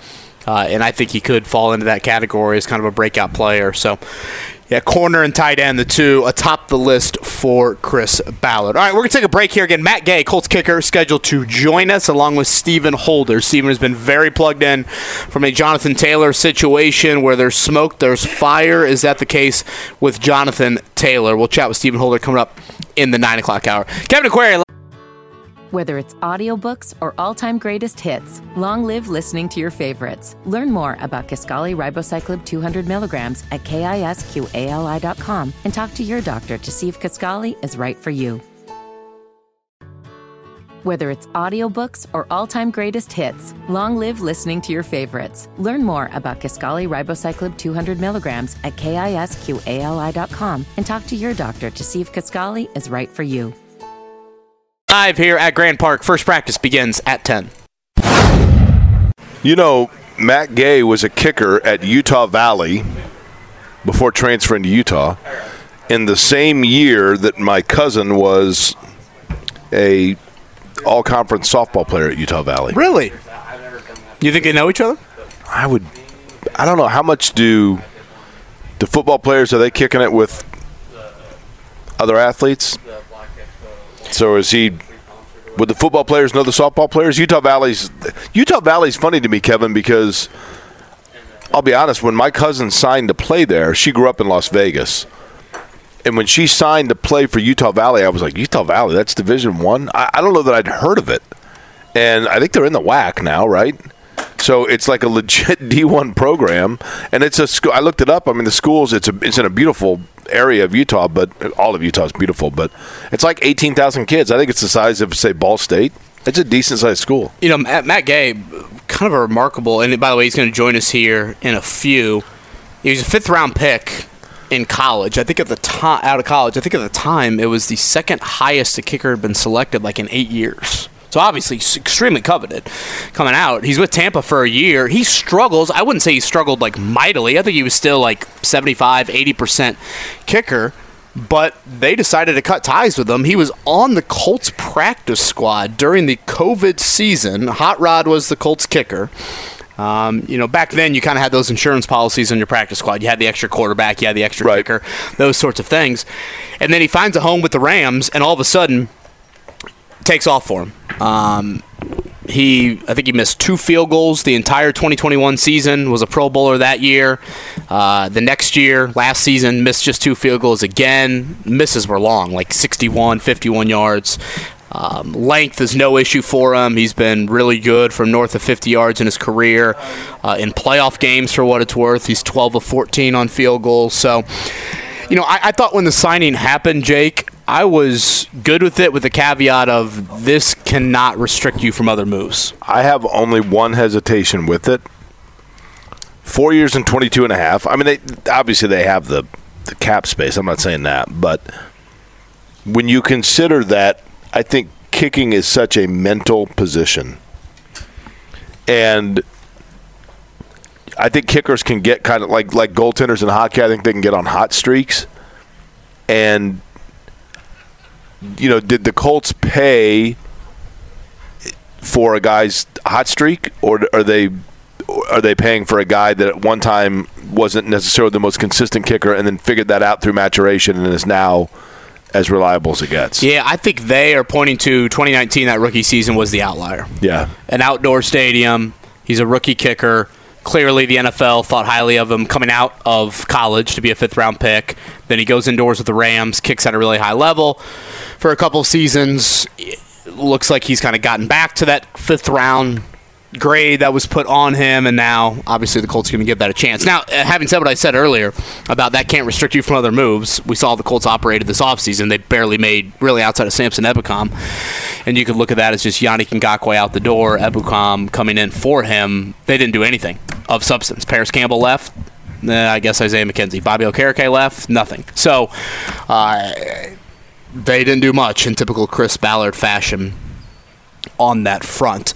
Um, we'll talk with Stephen Holder a little bit more in the 9 o'clock hour about the Jonathan Taylor news. Let's get back, Jake, to what I thought was probably the most positive development from yesterday, and that was the fact that Shaquille Leonard will not. You're right. We kind of buried that lead, didn't we? Because that's pretty big. not open up camp on the physically unable to perform list. There is still a long way to go with Leonard and where he will look or when he will look like whatever, even his Uh, somewhat normal self again. That that debate is still very much up in the air, but there's no denying this. This time last year, Shaquille Leonard was on pup and would spend a full month on the pup list. Well, this year, he's not on that to start the offseason. And also, this time last year, he was a month and a half removed from a back surgery.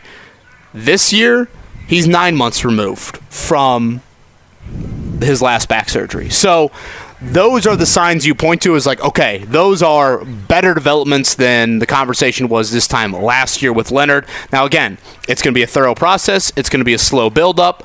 All of those things to ramp up to full go. But there are some signs you can point to that you feel better about things with Leonard than certainly where you did when you did this time last year. I thought it was interesting and telling when talking yesterday to DeForest Buckner. He used a term in describing Shaquille Leonard that I thought was really actually insightful because of how vague it was. And it, that was when he said he just has an it factor. You know, when it comes to us needing a turnover, you know, we're in the huddle, we're like, you know, Shaq's going to be the one to get it. And he's like, and he just has an it factor. Yeah, he referenced that moment last year when, when Yeah. Leonard got that turnover. And and and an it factor, Kevin, is I mean, that's exactly correct. And what that means is that someone like DeForest Buckner, who we sat here and talked to, and DeForest Buckner was able to tell us, like, even through OTAs, that he was able to see something about Anthony Richardson. And as you mentioned earlier, Richardson's pocket poise and presence. And DeForest Buckner was able to immediately determine with Richardson and relay to us that it was the pocket presence that makes him different, along with his size, obviously. DeForest Buckner, who we ta- I asked him, you know, when you're lining up against quarterbacks, can you get to know their tendencies? And he's like, mostly from watching film, but like in their eyes and in their feet, you can tell what they're wanting to do.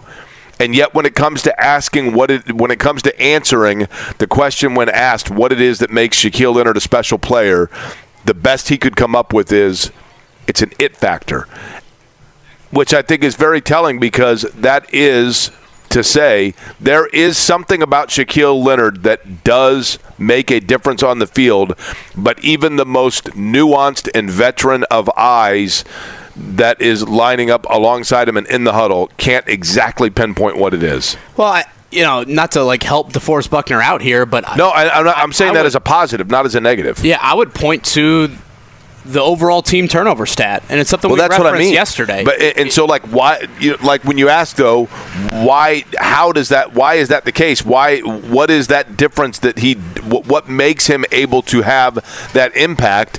And Buckner's like I don't know, man. It's just there's something about him that turns the ball over. You know what I mean? I mean, you look at the first four years of Leonard healthy on the field, you know, doing what he did to become an All Pro, and seemingly all of those four years.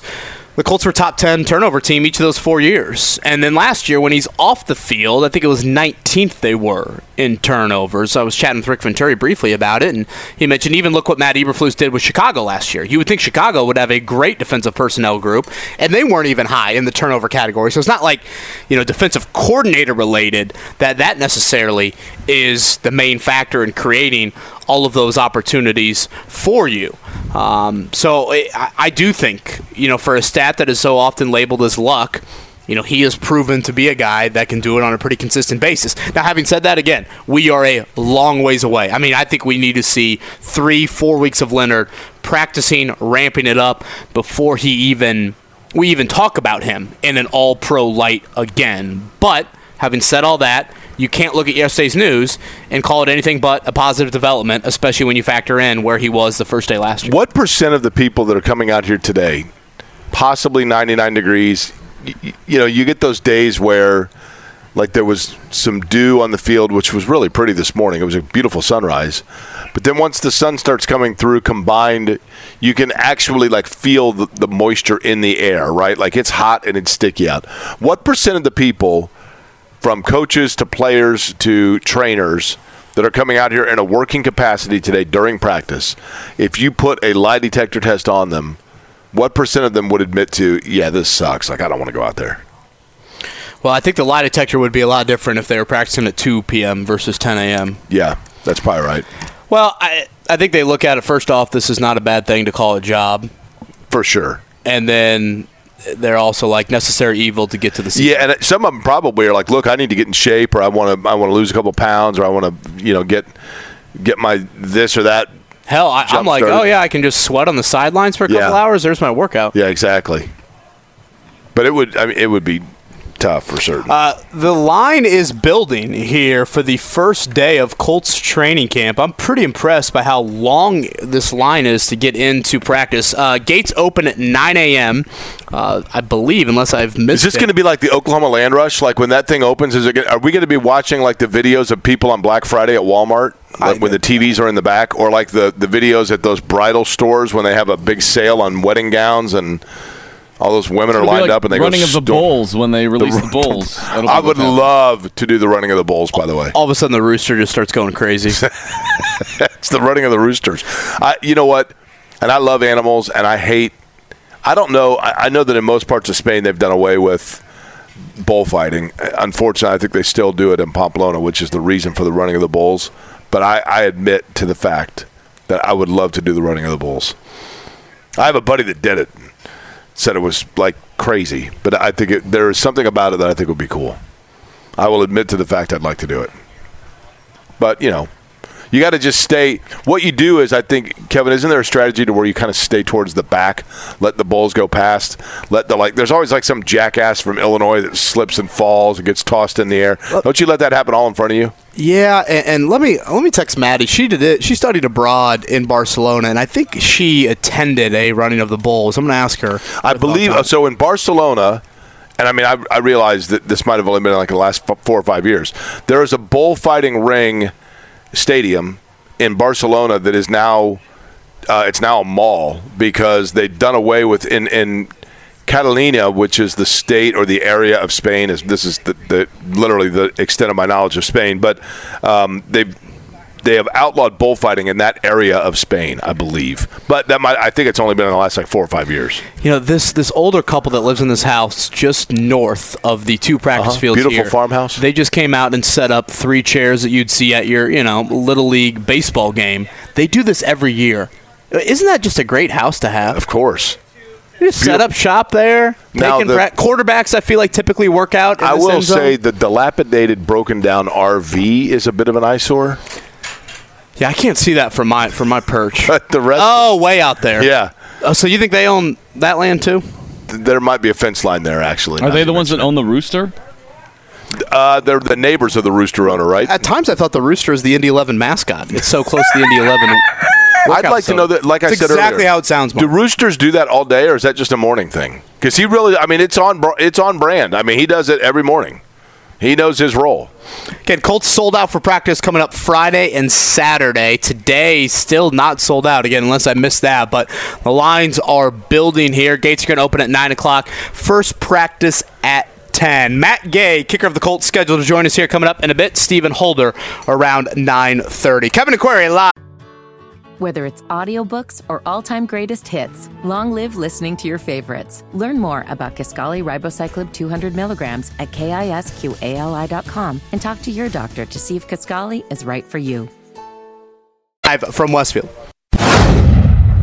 The land rush is about to take place here. Doors about to open. Gates about to open, I guess I should say, for training camp. Day one of practice for the Indianapolis Colts 23-24 season. Jake Query along with Kevin Bowen, Mark Dykton back in studio for us. We're at Grand Park here at Colts training camp. Matt Gay, Stephen Holder, the guests that are slated to join us in the nine o'clock hour. It's a And peaceful entrance. It is a peaceful entrance. The two jerseys leading the way. Mark Dykton, I will allow you to guess the two players that are represented by the jerseys of the fans that are the first to enter camp are what two players? Uh, Peyton Manning and Jonathan Taylor. We actually have three if you want to take the Pro Bowl jersey behind. The the Reggie first two. Wayne. Well, we have we have one leader of the pack. He, the leader of the pack. He is a, literally four four car lengths ahead of the rest of the pack. Uh, that's a great description there. That would be one Michael Pittman, and then to follow a couple of numbers in the fifties. Uh, that would be actually number three. We have a change for the third position, That was Quenton Nelson's Pro Bowl jersey, right? and then Peyton Manning. Oh, was it not Shaq? There's I a thought I saw Peyton Manning Leonard followed by a Peyton Manning, Andrew Luck, Andrew Luck, Jonathan Taylor. Here we go. Our first Anthony Richardson jersey. T-shirt jersey. She has on. She has the blue and white hair. Is that hair natural? No, that you don't. Natural you don't hair? ask a woman if her blue hair is natural, Kevin. Come on. Uh, we have several Richardson jerseys. There's another Anthony Richardson jersey. As the crowd continues to pour in. Now the 13 is that T.Y. Hilton or Mike Vanderjagt? I, I would guess T.Y. Hilton. Saw he was uh, playing in the charity softball game for Quenton Nelson. Shout out to Quenton Nelson. 700000 raised for cancer research in his charity event over the weekend.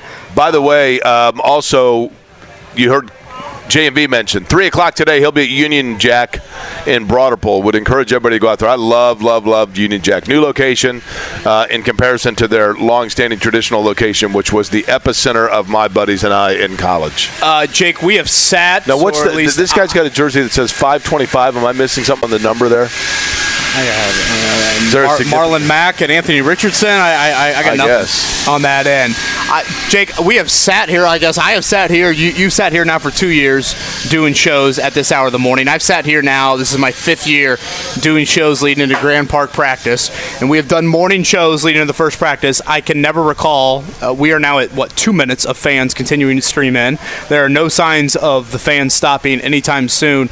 This is a bit shocking to me. It, it, I mean, there's a lot of people here, but on a Wednesday practice. I, I think this has something to do with it as well, Kevin. First off, I cannot believe I Wouldn't you cannot think believe. Andrew Luck's first practice back in 2018 would have had this? But that would have a been in Anderson, right? Uh, 2018. Oh, 2018 Here, back. Yeah, yeah. Um, I think there's two things in play. First, rookie quarterback. I mean, you know, I, I think people are chomping at the bit because last year was a disappointment, and they feel like this is a new, fresh beginning, fresh start. You know, new new players they want to see. In addition to that, and I cannot believe it is absurd to me. Old guy yelling at clouds here. I can't believe schools are already back in session. Oh, without, I, that is ridiculous. But not all are, and so there are some schools probably that go back next week. So probably for some of these families, it's a chance for their kids for one last summer hurrah. I'm of an seeing a lot of adults. There are a lot of adults for a sure. lot of working remote today from Grand Park. It That's looks right. like here with this crew. Again, first practice going to begin here coming up at 10 a.m. Friday and Saturday already sold out. Practice number two and three. Judging by this crowd, I'm going to venture to guess we're going to have a pretty packed stands today, if not sold out once 10 a.m. arrives. Hoping to have Matt Gay, Colts kicker, join us here before the end of the show. Stephen Holder as well. I think when we have Stephen, the dominant part of that conversation is going to be Jonathan Taylor related. Again, the news yesterday, Jake. Let's kind of walk through people a little bit of the timeline from yesterday. We're rounded out the show yesterday, and Ian Rapoport tweets out that Jonathan Taylor is not expected to report to training camp. Um, you know, Ian Rapoport, I don't think it's just saying that just to say it. So Right. that, that kind of was interesting to me. Now, sure enough, later the Colts, you know, in, in about 15 minutes, uh, about after that that tweet, they mention or they tweet out a picture of Taylor. So he has reported. So I think the fine would have been 50,000 had he not reported. So obviously there's plenty of incentives to show up. Uh, Chris Ballard then meets the media at noon. Says Taylor is here. He was supposed to talk with him later in the day. Um, he was unsure if um, some guys uh, had yet to pass their physical, but he did not mention Taylor as one of the guys that would be on the physically unable to perform list just yet. So every player has to clear a physical in order to practice, correct? Uh, correct. When they report, when yeah, they so report, yeah. Shaquille Leonard has passed a physical. Um, Jonathan Taylor, by all accounts, I guess is not. And this comes on the heels of, of course, Jim Irsay two weeks ago saying that Jonathan Taylor was healed up, to use a phrase from Irsay. Um, then at about five o'clock, you get the announcement that Jonathan Taylor is on the pup list, which is not something We have that our Ballard. first. We have our first kid wearing a helmet, by the way. And we have our first Aidan Hutchinson jersey from Michigan. The kid in the helmet looks like could get a yard on third and one. Yeah. This ain't Um, Detroit, man. This is a Super Bowl. So you have Taylor going on the pup list, and all of a sudden people are like, well, wait, wait, wait. You know, what is this? Uh, we have not heard from Taylor. We'll see if he talks to media today. The only sign of him yesterday, Jake, from a public comment standpoint, he liked one tweet yesterday. The one tweet was uh, some fan responding to the picture of him tweeted out by the Colts of him walking into camp saying, Taylor's face looks like the Marshawn Lynch meme of "I'm just here so I don't get fined." There You is know, some smoke here. There- I- I- there is a little bit more to this story that we need to Let dive me into. let me read you two things that were sent to me, Kevin, and you give me your reaction to both. Okay. By the way, Matt Gay, kicker, is supposed to join us here in a few minutes. The first thing that somebody sent was, uh, "Is there any chance that the Colts are doing?" Uh, I'm I'm paraphrasing here because, okay, this from Daniel. Is there any chance the pup list could be a favor of goodwill to Taylor? The Colts say, "Hey, we know you're going to hold out, but we but uh, we want to get something done." So go on the list since you had surgery out of good faith, so that you get paid while we work this out, as opposed to holding out. Any chance of that? I, I, that doesn't really add up to me. I, I I don't disagree with you. I just, you know what I mean. I wanted to throw out whether or not that was. Uh, yeah, I, think there might be a little bit of chess gamesmanship in all of it, though. Um, the other thing I wanted to ask you, or read you, was uh, yesterday after we had on DeForest Buckner and you asked about the Beer Olympics with George Kittle. Disappointed that you guys took the high road on DeForest Buckner Beer Olympics. You should have challenged him on it, sending the wrong message to young teammates. Hope he doesn't come out bloated and slow look and slow looking tomorrow. Meaning today. Who is that from? Uh, that's from um Boiler Bill. Settle Boiler down just Bill. a little bit. Doesn't So- want to see beer pong in the offseason? Boiler Bill apparently has never taken a vacation, right? I mean, first off, that was like three weeks ago. It's the off season. uh, of guys that I'm worried about their physical shape, I would put DeForest Buckner probably last Correct. on that list. I would agree with that. Kev, he was sitting next to you yesterday, and I thought he, you could like sit on his knee like he was Santa Claus. Like it was that much of a size difference. He Yeah. also he also has appeared in 50 of the 52 games in which he's eligible as an Indianapolis Colt. Yeah, durability and availability, not something I worry about with Yeah. DeForest Buckner. Uh, Matt Gay, kicker of the Colts, walking up right now. He's just got a few minutes with us. He's got to do some pre-practice kicking coming up here in a few, so he's going to join us uh, here in about, uh, what, 36 Now seconds? he's he, for as a kicker, as kickers go, he's a big dude, right? Let's just say this. He doesn't look like Hot Rod. Yeah, he looks Hot like Rod could get could get lost in the in the mix here. Those cleats don't look comfortable though. Matt, thanks for joining us, man.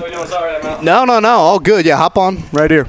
Now, now those now kicking cleats, do you have to wear those too small? Like are they like So the- some people, some people say like they like to squeeze into the smallest Right. cleat possible. I am not a believer. I was going to say that would be terribly uncomfortable, I, right? yeah, I like. I'd rather just be comfortable. Like some people, like their feet are cramping and hurting, but they like it. And I'm No just like- thanks, right? For me, it just comfortable. Matt, I know we only have you for a few minutes. Yeah. Let's go back to 2020. You were here on the practice squad for how many weeks? Uh, like eight. Were you actually here? Because I remember that sometimes the practice squad during the COVID year, they kind of just like, hey, if we need you, Yeah. stay at home. So you were here. I was here. I was in Indy. Yep. And all of a sudden, you sign here in the spring, and I'm reading your quotes, and you're like, "This is a place we want to raise our family. Like we loved it here." What in eight weeks during a COVID year made you think this is where you want to be here to raise now three kids? Yeah. I believe you got One on, one on another the one. way. Yep. Uh, it was just a great like. I think the Midwest overall. I think is just like an awesome place. I think people are great. People are nice. It's not super busy. So for family, I mean, you can just kind of raise your family and nice neighborhoods, nice people, and the organization itself was just amazing when I was here. I mean, when I left Tampa, I think I was I was probably in a rough space mentally, just kind of things I went through to go there, and then to come here, I just felt like almost free. Like they just kind of let me be me and let me hmm. kick kind of how I wanted to kick and kind of get back to my roots and just kind of be free minded and just kick free. And that eight weeks for me is probably one of the most important for my entire career because I think that just like allowed me to reset, get back mentally. And they were super great about, you know, just letting me be me. And, and it was great for me to also come here and kick on practice squad without like needing to play that week. Sure. I could kind of just decompress and kick and some work on some things and figure some things out. And so that eight weeks was crucial for me to kind of figure it out. You could loosen your shoes a little bit. Loosen my shoes a little bit, yeah. hey, let me ask you this, Matt, and, and I know that we're in a shortened time frame, so I hate to go like heavy right off the bat. Perfect. But you tell me if this is, and I don't know if sometimes you don't know everything you read, Mm-hmm. but um, I had read that you had, as part of your faith, being from Utah, that you had gone on a mission trip. Yes, sir. Which is part of the obviously your religion, uh, Mormon, right? Yep. Mormon religion. They have a beautiful temple, right? Uh, t- is temple the right word? Yep, temple. I'm sorry. They have a beautiful temple right in the area, but but th- during that time, y- your mission trip was cut short because of just mentally where your focus was. Yep. I don't, is that that is a s- fair statement? I'd say that's probably fair. Okay, Yeah. so and so you you know you work through that. Kicking is such a mental game.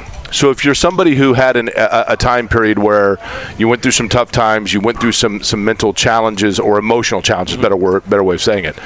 Did that assist you and help you in your career because kicking has to be so mentally focused, and now you have waded through those waters? I think so. I think you just learn like, I mean, problems are problems, right? And if you learn to solve problems, you learn to work through problems, work, work through emotions, in any facet of life. That can carry into other aspects, into business, into relationships, into marriage, into raising kids. And so, for me, going through that whole process, I was able to like understand. Okay, this is how my brain works. This is how my mind works. Be able to break down and work through problems and get back to square one. And just also just like, I think in those moments it's important just to keep going, keep moving. I think a lot of people shut down and just like. Was that "Ah, hard for you to, to learn that? For sure. Yeah. I think you go through some times where you're rough mentally or you're you're not where you want to be and um but the whole the whole quote like if you're going through hell, why would you stop? Like why are you just gonna stop in hell? Like you gotta keep moving. If you're going Right. through hell, keep moving. So in those moments you just gotta keep moving forward. Keep going, keep showing up, keep grinding, uh, keep, you know, giving yourself the best opportunity to, to get better and to, to grow and so that's what I just kept doing. So is this being in Indianapolis and being a Colt now and getting that contract? Is it in fact a rebirth for you? I mean, a relaunch of, or, or you know, in, in other words, can you look at it and say, because you should be able to look at it and go, I'm proud of myself to be able to, to go through that hell and end up here. That's a long route, man. For sure. So I mean, you, I think you look back to some of the hardships, some of the trials and stuff, but I think every person that's been successful, every person that's that's done something good or something they're proud of, went through some tough times or went through some hardships, um, and battled through those to then get on the other end. And so for me, it's it's a good moment to look at and be like, I've earned this. I worked through some of this stuff, and I, I've you know been through the challenges. I've been lows, and now I'm up here. But being able to stay steady, uh, I'm not staying too high. So you get that contract, but you got to go earn the next one. So it's back to work. Matt, I know you got to go kick. So last one. Um, you signed obviously a pretty lucrative deal. You know, I, I think when the signing happened, oftentimes mentioned with the signing, it's like, oh, highest paid kicker this, you know, biggest signing this. You've kicked in the Super Bowl, but do you feel pressure having to live up to all of a sudden a contract that I mean, you're a fifth round pick. That's high for, Yeah. for, for a kicker. So Yeah. I know you felt pressure at different points of your career, but like, what is this feeling now where a team has rewarded you in a very significant manner? And I think a lot of fans were a little surprised by it. Like, whoa, what was kicker that big of a need? Yeah. Uh, for sure. Uh, I mean, I think there's there's always pressure with the kicker position. I think there's there's moments and there's hype or whatever you have to say it. But I think just looking at it at a different mindset, like just I got my deal for what I did and the success I've had, and now it's time to go earn the next one. And so, not putting the pressure on like I got to be this perfect, I got to be this lucre, this big deal kicker or whatever. Just like if I just be me and show up every day, what I've been doing, continue to put the work in, continue to do what I've been doing, and continue chasing. Like continue like the hay's never in the barn. You know, you never made it. So just continue chasing, continue. I got I got more goals, I got more dreams, and I got bigger things to to accomplish. And so keep my head down and keep grinding and keep showing up every single day. And I think the rest will take care of itself. What's the longest kick you've ever hit in practice? Uh, Just even if it's um, with your buddies in high school, whatever it might be. I had a 75 with the Rams. I said like- 72. Just like messing around. Uh, just messing around, yeah. Now, is this off a tee or is this literally off the ground? just snap and hold, snap and hold. So, but that's messing around. It's probably a little wind at the back. That's and you don't have an entire line coming at you. I mean, it, No, it obviously yeah, changes, just- right? Yeah, it changes a little bit. The, the the ball at flight, the angle changes and stuff like that. You could drive it a little lower, but yeah. I know you got to go kick, but I hear you're a great golfer. I'm okay. I'm not saying I'm great, but I'm all right. I heard scratch. No, definitely not No? scratch. Okay. No, All right. I'm like uh, my handicap says I'm like a seven right now, but I'm probably more like a nine or ten. Okay, all right. I well, thought it- some I thought great it was- courses up here in Hamilton County. I thought it was so- a requirement if you grew up in Utah and you're a member of the Church of Latter Day Saints that you go to Brigham Young. Like, did you buck the trend? Oh no, that's not a no. Well, I, I mean, I'm sa- I'm not saying literally a requirement. I'm saying like you would think that that's you, You, know think, what I mean. yeah, a lot of a lot of people do. A lot of people like. I never grew up a BYU fan, so I never grew up wanting to go to BYU or do anything. I, just, I grew up wanting to play soccer, and at the time they didn't have a college soccer program, and so I wasn't I wasn't interested in football or any of that stuff growing up. So I was never a BYU fan at all. But Utah Valley, baby. New Colts Valley. kicker Utah. Matt Valley. Gay getting ready for his first practice. Matt, thanks for the time, man. thanks, guys. Appreciate it. That's Appreciate it. Matt Gay right there joining us here live at Grand Park. Again, specialists starting to get on the practice field. Thanks, Thanks, Matt. Uh, and we got fans pouring in to Grand Park now as he is getting ready to take He's part. built in, like again, McAfee. his- Very similar. Yeah. Mm-hmm. You know, McAfee, of course, has got the soccer, heavy soccer background Yeah. as well. Uh, would you say strong lower body? Yeah. Would that be an accurate You know? Vanderjagt once. I remember asking Vanderjagt. I you know, I was like, man, how many weights do you do for your quads and you know, like your calves? And he's like, oh, hardly any. And I'm like, really? Like, don't you have to have super strong legs? And he said, no, man, my my entire kicking strength in terms of a field goal kicker comes from my hip flexor. From the spring that comes from my leg, not necessarily the muscle within my leg, which I found fascinating. I, it's probably different for every guy. I guess it depends on your style, but you know, Man, 75 yards. You were all over that. I was off by three, but but close without going You over. think is there any altitude out there? Yeah, I wondered that. Well, but he said he did that with the Rams, right? I thought he said messing around with his high school buddies. Okay, then yes, I would say yes. That probably is assisted. Again, Matt Gay missed just two field goals each of the last two years. Have you been to Utah? Last year, 51 and 61, his misses. I have not, no. Beautiful. Utah is beautiful, man. Yeah, I've Like, heard great things. My uh, mom's, one of my mom's college roommates lives out there, and she's visited her, and yeah, uh, sounds glorious. Gorgeous state for sure. Northern and southern totally different, but southern Utah looks like the moon, and northern Utah is fabulous, gorgeous, and then a big lake that stinks. Mark, thinking out loud here, let's do pop quiz before Holder. Does that sound good? Yes, let's do that. Okay, so pop quiz will come up here on the other side. We're going to do the morning check down Mark, can here you please next. answer that in your Dutch accent? Yes, do a pop quiz next. Yes, 317 239 1070.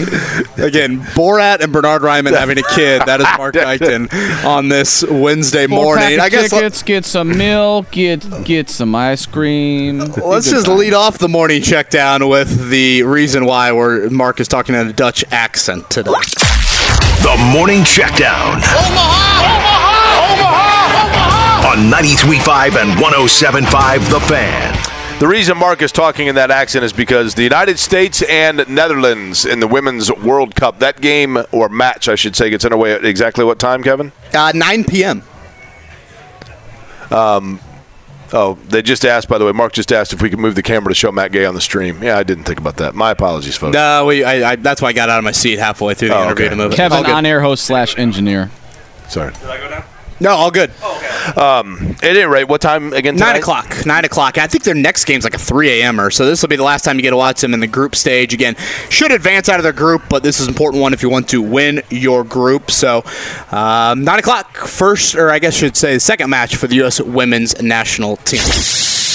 Major League Baseball yesterday. Reds winners over the Brewers. That's good news Don't look because they now, have but here only, come the Red Legs. What are they? Two and nine against them. Uh, three and nine now. Come on now. You can't be selling them short. Sorry about that. That would be 25%. 75% to going to the Brewers. Big one uh, tonight uh, in that matchup in what clearly now is the class of the National League Central. By the way, the cute fellow Baltimore Orioles did win last night. Mark, I didn't see what your Diamondbacks did. Did you happen to oh, notice? they, they beat the Cardinals, the lowly I Cardinals. that, yeah. was a nice double win for me. Cardinals lose and my Diamondbacks win. How And the about Cubs the Cardinals, man? No, you didn't ask me about my A's. How about your Oakland Athletics? Um, I saw that Mike Yastrzemski hit a two-run double to beat them two to one. And let's in just eighth re- let's just reverse here. Kev, uh, Jake, you said your Orioles won. They actually lost four to three to the Phillies. So nice Oh my try. God. Sorry, Oh, sorry, nice sorry. try. I got that wrong. I'm Lying used to our the- audience No, about no, no. his I'm so used to the Orioles winning. No, that's The why it was so good won for me because your 4-3. Orioles That's lost, what I was my thinking of. Diamondbacks won, the Cardinals lost, the Cubs won. It was a good baseball day for Mark Dykton. Uh, Fever lost a heartbreaker last night out in LA. Colts camp begins at 10. Stephen Holder going to join us in 10. On the other side, though, let's get to the pop quiz. Four pack of tickets to the State Fair, which opens up on Friday. 239 at 1070. Give us a call. Uh, we need to probably get through this fairly quick because question number one is a novel. Is Stephen Holder going to join us in person on top of normal pop quiz shenanigans from Scotty J? Mark, phone lines, I assume, are crowded? Completely packed because we've got a four pack of tickets to the Indiana State Fair to give away, Kev. Love it, love it, love it. Um, all right, Jake, at number one through eight. By the way, we're going to be at the Indiana State Fair on Friday, right? Yes, Friday Indiana we'll be Dairy out there. Bar. The debut. Uh, number one through eight, Anthony Richardson again. I'll go with because I've seen a lot of jerseys for number five. Number five is Ryan. Ryan, what's up, man? Hey, how are you guys doing? Ryan, congrats on the State Fair four pack. What is your must viewing experience at the State Fair? Oh gosh, any anything my kids want to do. Uh, but I mean, I, I am I am there for the food. Okay. Favorite food item? Whew, anything deep fried? Uh, it can be. I mean, it's it's surprising me every year. But I mean, uh, deep fried Oreos have been my favorite. Have you had the Twinkie? I have not had a Twinkie. but It's just like an eclair, right? It, it sounds good. Yeah. Deep, deep fried Oreo sounds. Ryan, uh, how old a fella are you? You said you got kids. How old are you? I am 45. 45 year old Ryan. I'm guessing that puts you in the graduating class in high school around 96, somewhere in there. Is that right? 97. Yep, you're right there. Okay. And what high school was that? Uh, it was in New Jersey, so it probably it's, it's uh, High Point in Wantage, New Jersey. Okay, well, we'll speak slowly. Uh, would you like for me or for Kevin to lead you off with question number one? Let's go for you since you just insulted me. That's good. Sorry. Is that, by the way, is that uh, New York level or side of Jersey or Philly side of Jersey? It is the Philly side of Jersey. Gotcha. Okay. It is a, I will say, uh, I like Philly. Good city. All right, here we go. Question number one. The Chargers and Justin Herbert have agreed to a five year, $262.5 million extension. His 14,089 passing yards are the most through a player's first three seasons in NFL history. His 94 passing touchdowns are the second most over a player's first three years. Who threw more touchdown passes than Herbert over the first three seasons in the NFL? Fran Tarkenton, Patrick Mahomes, John Elway, or Dan Marino? Let's go for Mahomes. Just saw a handshake between Rick Venturi and Good Jimmy. I don't think there's anything that'll make my day better than that. That's right. Venturi and Good Jimmy catching up over here. He said Mahomes. Are you sure about that, Ryan? Uh, I'm not sure about it, but that's The where guy I'm- was wearing I'm going with it. isotoner gloves, which is what made it most impressive. No, that has to be Marino then.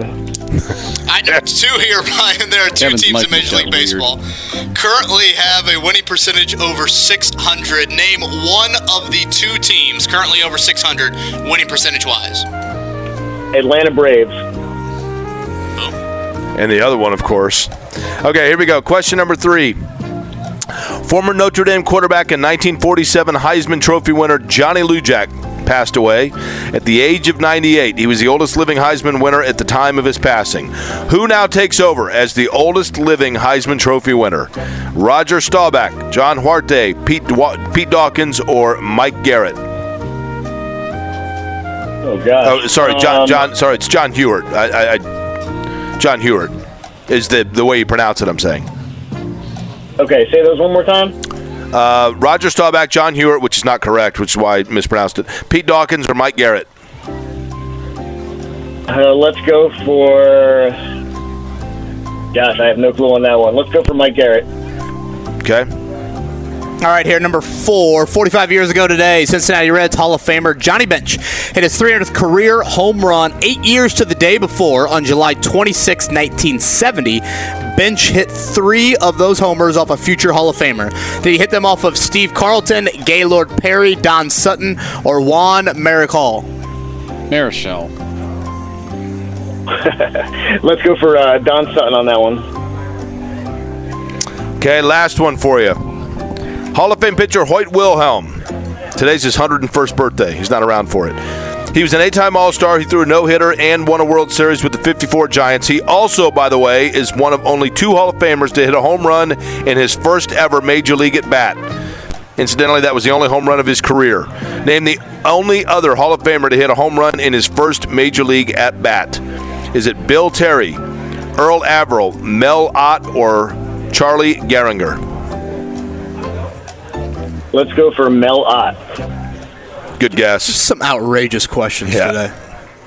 I, it, I, I don't know if it's Averill or Averill, but that's the correct answer. So I enjoyed Avril Levine for of first time. yeah, that's probably what I was There. thinking of there. Yeah, You yeah, know? yeah, yeah. Uh, well, okay, Mark. Mark has spoken there in studio. saying. Uh, uh, stay on the line, Ryan. Uh, Jake, unless I'm missing something, I guess some big hints on one. He got number two. Was that it? Dan Marino was correct. Braves was correct along with the cute fellow Baltimore Orioles. correct. Pete Dawkins, the 1958 Heisman winner out of Army, who is 85 years old, is now the l- oldest living Heisman winner.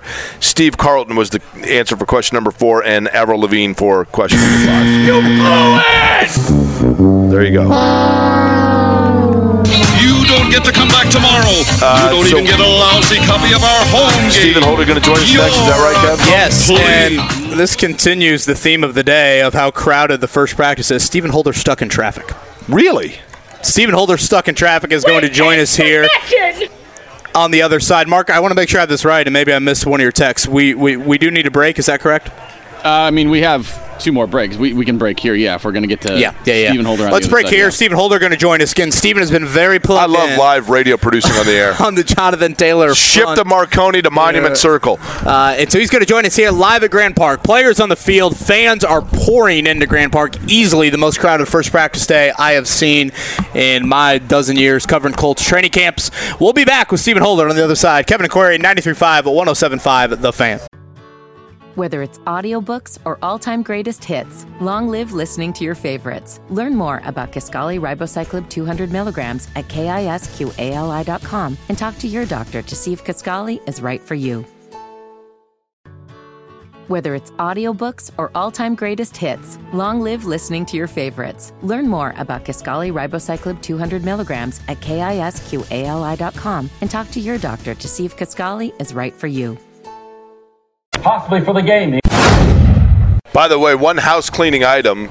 Uh, just heard the promotion there, or the ad, if you will, for the upcoming NASCAR IndyCar doubleheader that's going to take place the weekend of August 11th out at the Speedway. So two weeks from this week, or you know, two weeks, yeah, two weeks from this weekend.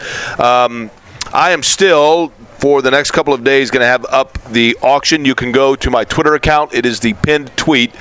I am auctioning off my spotter position. So this is somebody that would be over the age of 18 with a that can pass a background check and is not afraid of heights. I don't know whether I'm going to be in the turn two of the oval perch or turn one of the oval perch. But either way, whoever, uh, if you were to do so, is the winner of the online auction. You will get a credential for the weekend that includes garage access, includes pit access, and uh, come up with me up into the media center for our pre-race show meeting. Uh, basically, as much or as little as you want to hang out, and then go up with me into the turns, and just kind of get you know you'll get a scanner and the whole deal to be able to listen to the radio broadcast and watch the race itself. And the again on Twitter on my twin uh, uh, pinned tweet is where you will see the online auction. All of the proceeds going towards the um, cardiovascular unit at the heart unit at Riley Children's Hospital. I love that. So, what a cool experience and obviously an awesome cause. So, and I'm very thankful for the people that reached out to me to ask me uh, to do that. I did not put this together. Someone else asked me if I had anything to donate, and I said, "It's a great idea. Let's do it." Let's do it. Let's do it. So that's where we stand right now. Would love to have somebody uh, join me. Stephen Holder going to join us. Set to join us if he gets out of traffic here. Um, got a guy with a sign. Make the Colts great again. there we the go. Colts great again. Let's go. Wonder who he voted for. That's been. Should we have him on? We can call in to Tony Katz. Tony Katz is still going on at 9:30. okay. So, by the way, somebody just sent me a thing. Thank you guys for not talking politics on your show. Oh, well, let's just throw that out the window. What the hell? Stephen Holder going to join us here in a couple. Jake, things that I'll be watching for at 10 a.m. Um, well, I guess post practice. Do we hear from Jonathan Taylor? That'll Right. be a dominant topic with Stephen here in a few. Uh, certainly the quarterback reps. Uh, I am eager to see Juju Brents, the first practice for the Warren Central native. Dealt with a wrist injury during training ca- or uh, during the spring period, so we did not see him at all during the spring. Uh, and then lastly, and I say this because it's just the most recent time we watched the Colts, Gardner Minshew, Anthony Richardson, the passing offense, they were horrific to end minicamp. Now, a lot of personnel around them was missing. Horrific seems harsh. I, I, I thought it merited that. I think combined, I think the two quarterbacks were four for 15 in a practice setting. I have a question for Stephen Holder, who is just about to sit down that has nothing to do with Anthony Richardson or the Colts. Would you like to begin with your football question, and then I'll ask him my totally non-football question? No, let's just get you out of the way. Stephen, I would like to know how Hamilton was in Broadway. Ah, it was actually phenomenal. I I was not like really up to speed on Hamilton for whatever reason. I'd never like you know listened to the songs or watched it in another in another forum, and uh, yeah, so I, had, I went in with like no expectations or anything. I just went because it's like uh, I'm in New York, it's playing, you got to go, and I was kind of like, man, I'm glad. But you know, obviously, the impetus for that was was you, right? So we had this conversation before. I probably would not have considered it had we not had that previous conversation. So no, very well, money very well spent, and uh, no regrets. I- I Do you love find it hard to follow?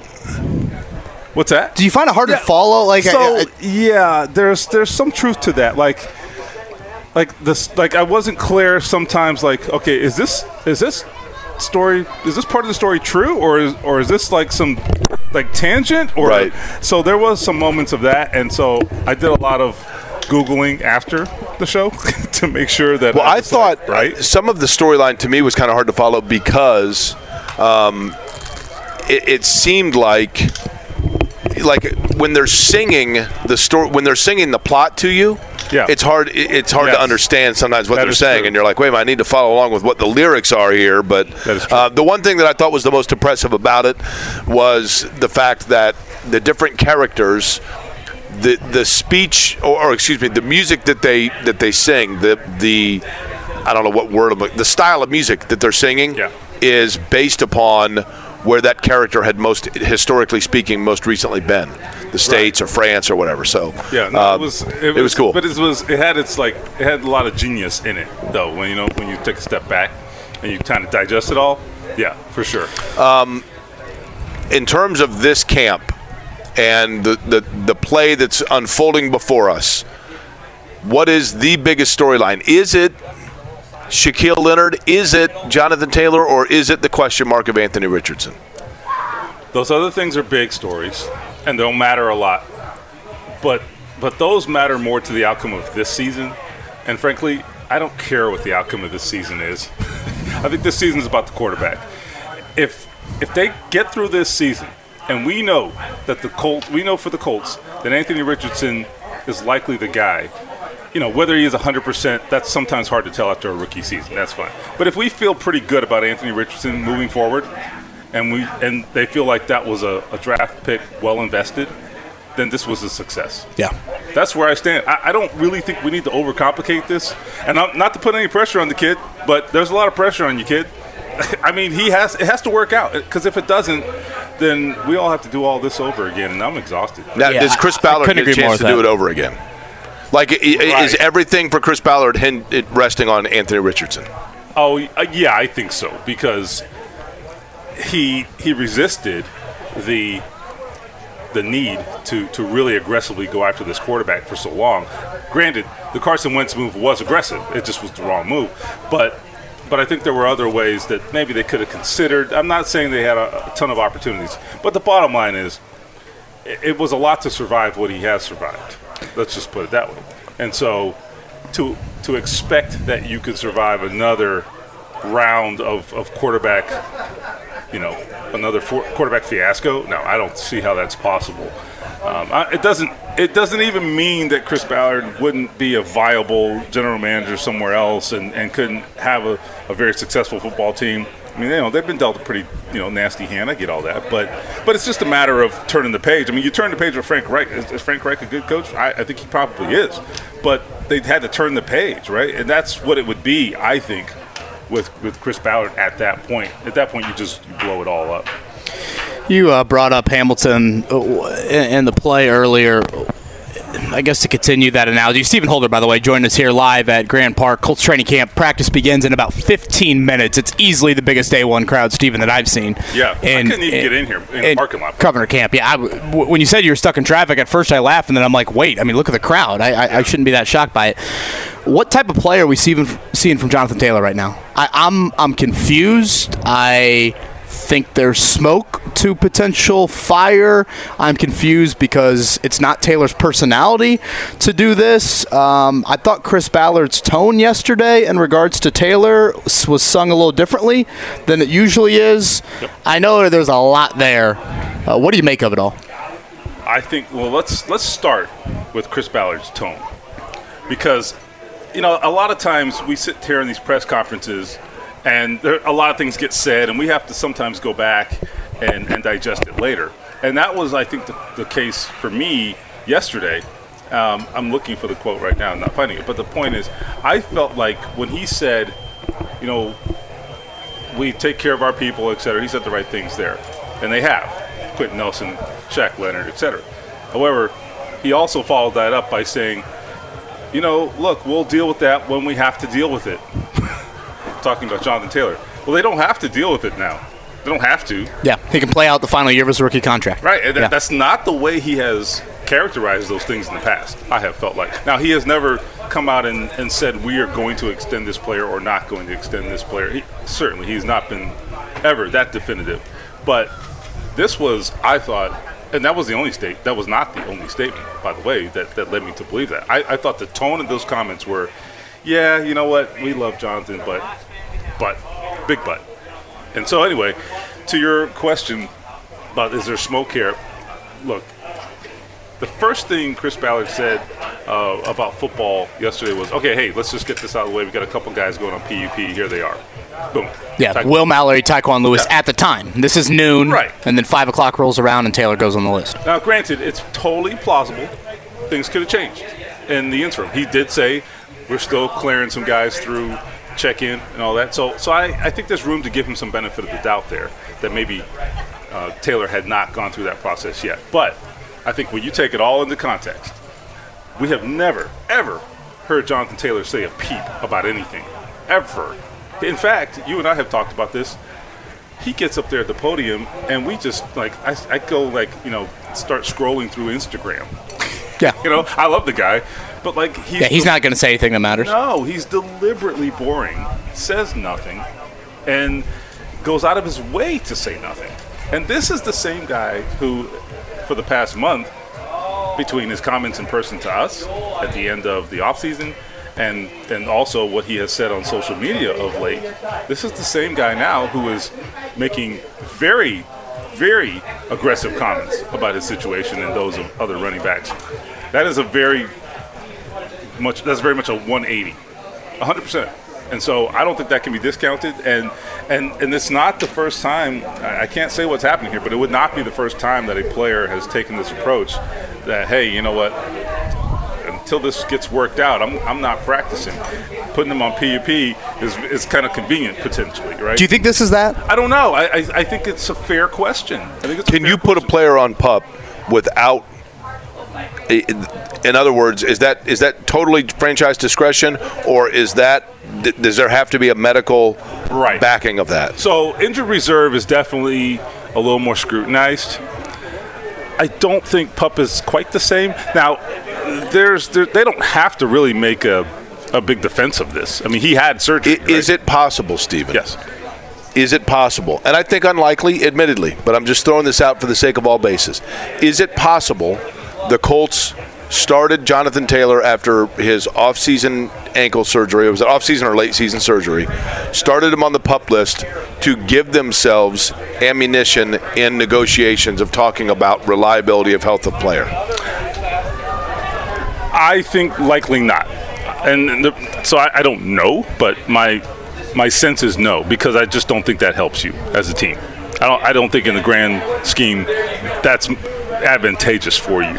So uh, what I'd say, what I would also add though, is that uh, Jonathan Taylor, his he and his camp and those around him had discussed all possibilities coming into this. Now I don't know what they where they landed. You know, uh, he showed up clearly, right? So that was not not showing up was was not part of their calculation. Fifty thousand dollar fine, right? If he doesn't show up. Uh, yeah, potentially. Remember, Yeah. that's a, that's a discretion area too, right? The team can find you or not find you, and and oftentimes they don't find their their best players if, if the situation gets resolved. But it is you're, you're definitely putting a lot on the line. So anyway, just to wrap it up, uh, he did consider all options, and one of those things that at least was talked about was showing up and sitting.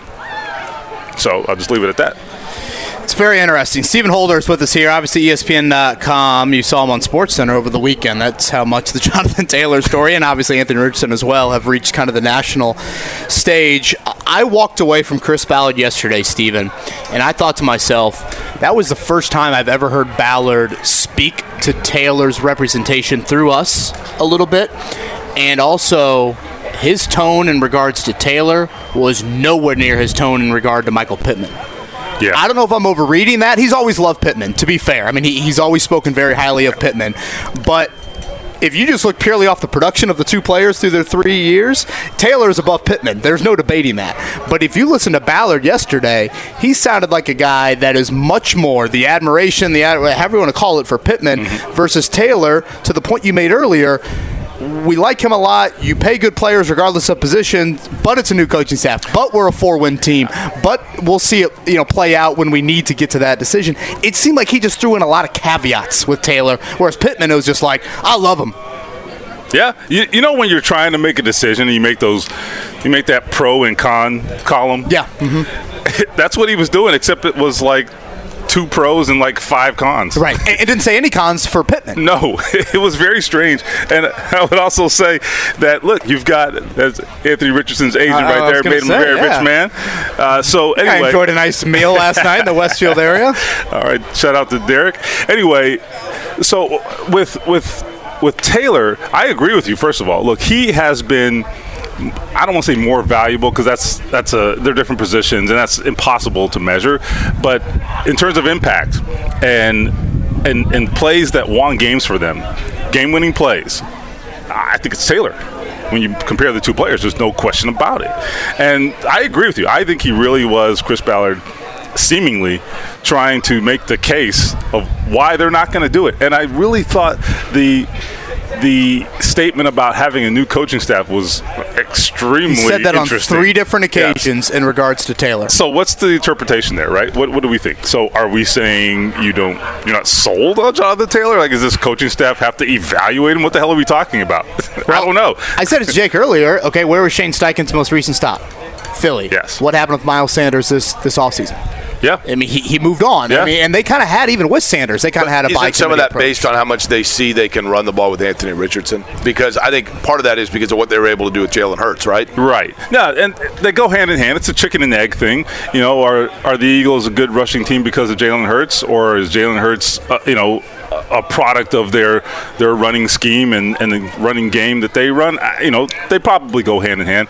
There's there's some truth to that here, I suppose, right? I mean, the Colts have there's some history.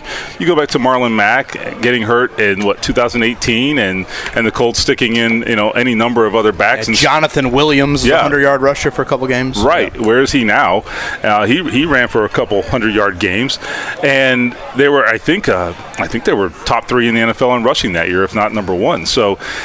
Yeah, there's there, and, and Sirianni was here for that. So you know, so obviously his thought process, you know, being with Shane Steichen the last couple years. So I, there's a lot there. I know, I'm, and I'm talking in circles. I understand that, but I do think there is a recognition in the NFL today that running game in large part is part of scheme is, is a product of scheme and and also a product of having a good passing game too let's be honest if you have a good passing game you're going to get some opportunities in the running game so but I also would would counter that by saying I do think Jonathan Taylor is a cut above. I think he's special. I think the big playability for Jonathan Taylor is what sets a him home apart run hitter me. for sure. Yes, exactly. Okay, which is more true? Yester- from a health standpoint, which is more true? Shaquille Leonard yesterday was really good news, or Jonathan Taylor yesterday was really bad news? Uh, I do think. Look, Jonathan Taylor's going to be on this football team, and he's going to play in the end, right? This year, at least. So I think the bigger, the, the bigger news in the grand scheme. Now, I want Jonathan Taylor to get his money. I hope he does. Good player, good guy. But in the grand scheme, the bigger issue for this team, or the bigger I guess, news for this team is if Shaq Leonard is, is truly close, that is a game changer. We haven't seen this guy at full strength. It's been like three years. And, and the last time he even played most of the games, he led the NFL in, in turnovers. So I, I really think if you go back to 2021, granted, that season ended very poorly, but there are games that I think you can directly trace to his him causing turnovers and them winning the football game. And they they lost that last year. Their defense was fine. It was okay until they just kind of got tired at the end. But the one thing they did not do nearly enough was cause turnovers, particularly when the offense was turning it over at the rate that it was last year. I So- thought it was best said yesterday. DeForest Buckner. I was telling Kevin, we asked him about Shaquille Leonard, and he's like, you know, he just has an it factor, which is a, a really honest way of saying. I don't know exactly how you how, how to quantify it, but there is something about him that is a difference maker when he's on the field. he is he's just different and it's not something that you can kind of measure. I think deforest buckner is right. You know it's interesting to bring this full circle. I was thinking about this on the drive over here. You know we talk about positions of value and inside linebacker is not considered one of those at all in this day and age. However the colts paid Shaq Leonard, and, and I don't really think I think most people just kind of said, yeah, all right, it's a lot of money, but we get it, right? Even though he plays a quote unquote non premium position, and I think I put Taylor kind of in that category. I'm not saying give him twenty million dollars a year. I mean that's that's crazy, right? But I'm just saying in terms of evaluating the two players, sometimes players can be judged outside of their positional value based on their contribution. I, I think I kind of put him there. But but Shaq, I think he transcends the position that he plays because that position is not considered one uh, to be a, a twenty million dollar position. And if he's out there though, I mean he. I think it, was he worth 20 million in 2021? Yeah, probably. Yeah. Again, Stephen Holder's with us. Colts practice about to begin here at Grand Park. This is easily the biggest day one crowd. I mean, honestly, it's one of the bigger crowds I've seen. Period. Yeah. For a training training camp practice, uh, you can hear Matt Taylor in the background as he is announcing things with Shaquille Leonard and company out there for practice. Uh, we'll end with this, Stephen. I'll give you an A, B, C, or D and this is July 26th. Both Taylor and Pittman are on this team in 2024. Neither are on this team. C is just Taylor. D is just Pittman. Ooh, I think I think both end up here. Uh, you know, they're going to have they're going to have a ton of cap space uh, in next next spring. They're going to have a ton of cap space. I mean, they always do. They do now, but uh, they're they're going to have some guys coming out of contract. You know, so uh, they're going to be fine from a from a financial standpoint. And uh, frankly, uh, Jonathan Taylor, I think, is going to probably learn if he has to play this deal out. He's probably going to learn that a running back on the open market isn't worth what it used to be. He got He's bad gonna- news yesterday, yeah, right? I mean, there- there's going to be more There's not value more favorable situations elsewhere than there are here for him. Yeah, I, I think there's going to. This is a, a good marriage with the kind of quarterback they have and his skill set. I Cap space, of course. Absolutely. They've got. Yeah. Yeah, I would say my answer is also A, but it yesterday made me pause a little bit. Yesterday, I'm like, I kind of walked out of there. I'm like, oh my gosh, my head is spinning a little bit. Look, he, he, that was either posturing or negotiating. I don't know, but but there was there was a lot to chew on there. It was something. Stephen Holder, ESPN, a busy man. He's been all over this Taylor story. He will continue to be. Stephen, thank you. Uh, Colts practice starting here in a few minutes, Jake. People are pumped up, man. People are pumped up. We'll be back in studio tomorrow. No practice out of the state fair uh, coming up on Friday. Everybody have a great Wednesday. 1075thefan.com is all your Colts training camp notes.